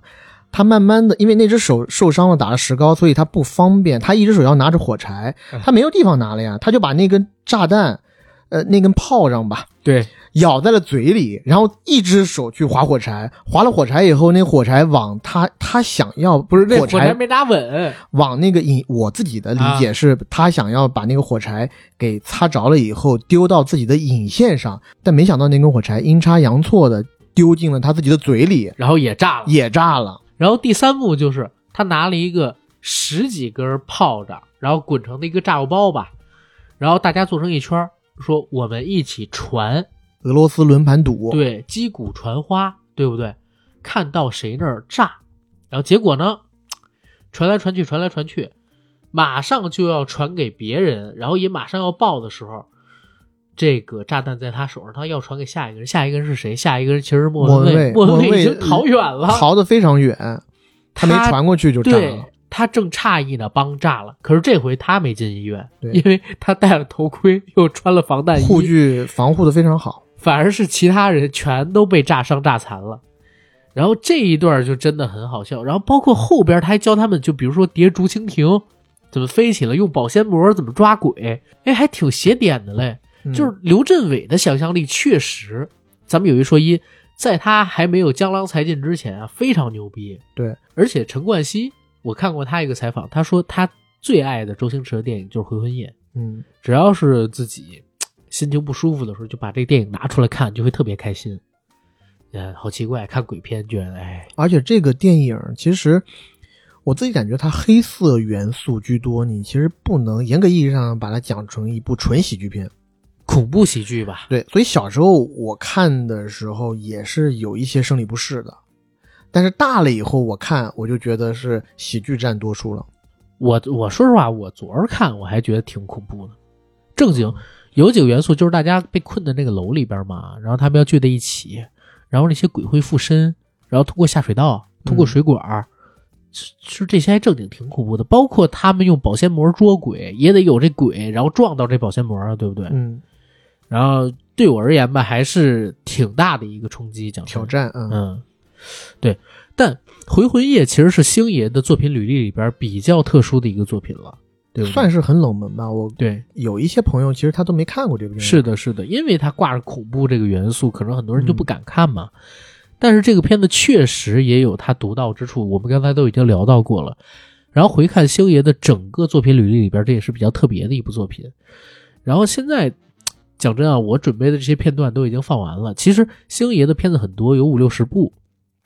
我自己只挑了其中的几部，但是也已经太长太长了，对吧？嗯，但是回看这几部，我觉得也能总结出一点东西，就是首先周星驰是个名梗制造机，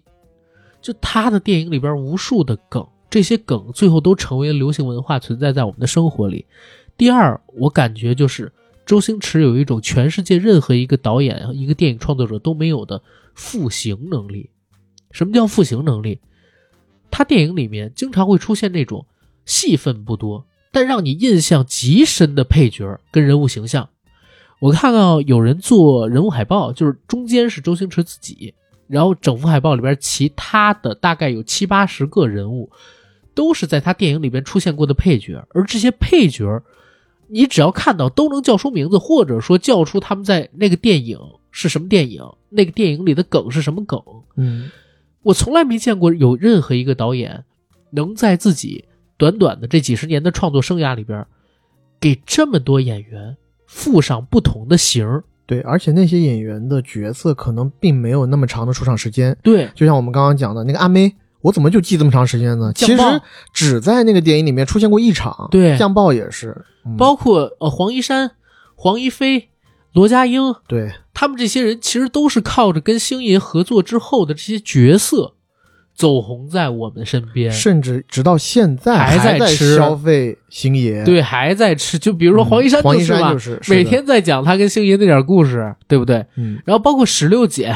对就这些角色都是华夫人，大家想到一定想到就是他们这些角色。我我真的从来没见过。你看，有人演徐克的电影，有人演许鞍华的电影，确实他们也捧出了一些很牛逼、很牛逼的艺人，但做不到每一部都有，而且出场几秒的这种小角色都让你印象深刻，没人做得到。所以这种复形能力真的是我第一次见到。嗯，然后再有一个的话就是，你说周星驰的喜剧片过去三十年、四十年了快，但是你现在看依旧不过时。我想起咱们跟魏翔翔哥咱们做那期专访，他说有一些作品就是跨越时间的经典，有一些人他就是不追赶潮流，他自己就是潮流。他就可以引领潮流。对，就是我我自己看完这些东西之后的感觉是，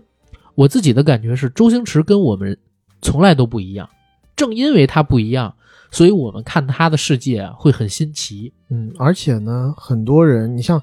周星驰成名这么长时间了，有这么多的喜剧人都是以周星驰为榜样，对，而去出发的，而去作为初心去进入演艺圈的。是，然后我们也看到了很多人去模仿周星驰的表演，模仿周星驰的这种戏路。然后风格去做一些仿周星驰风格的电影，但比是如卢正雨嘛卢正雨就是一个非常典型的例子。但是他拍短片可以，但一放到长片以后，完全不行。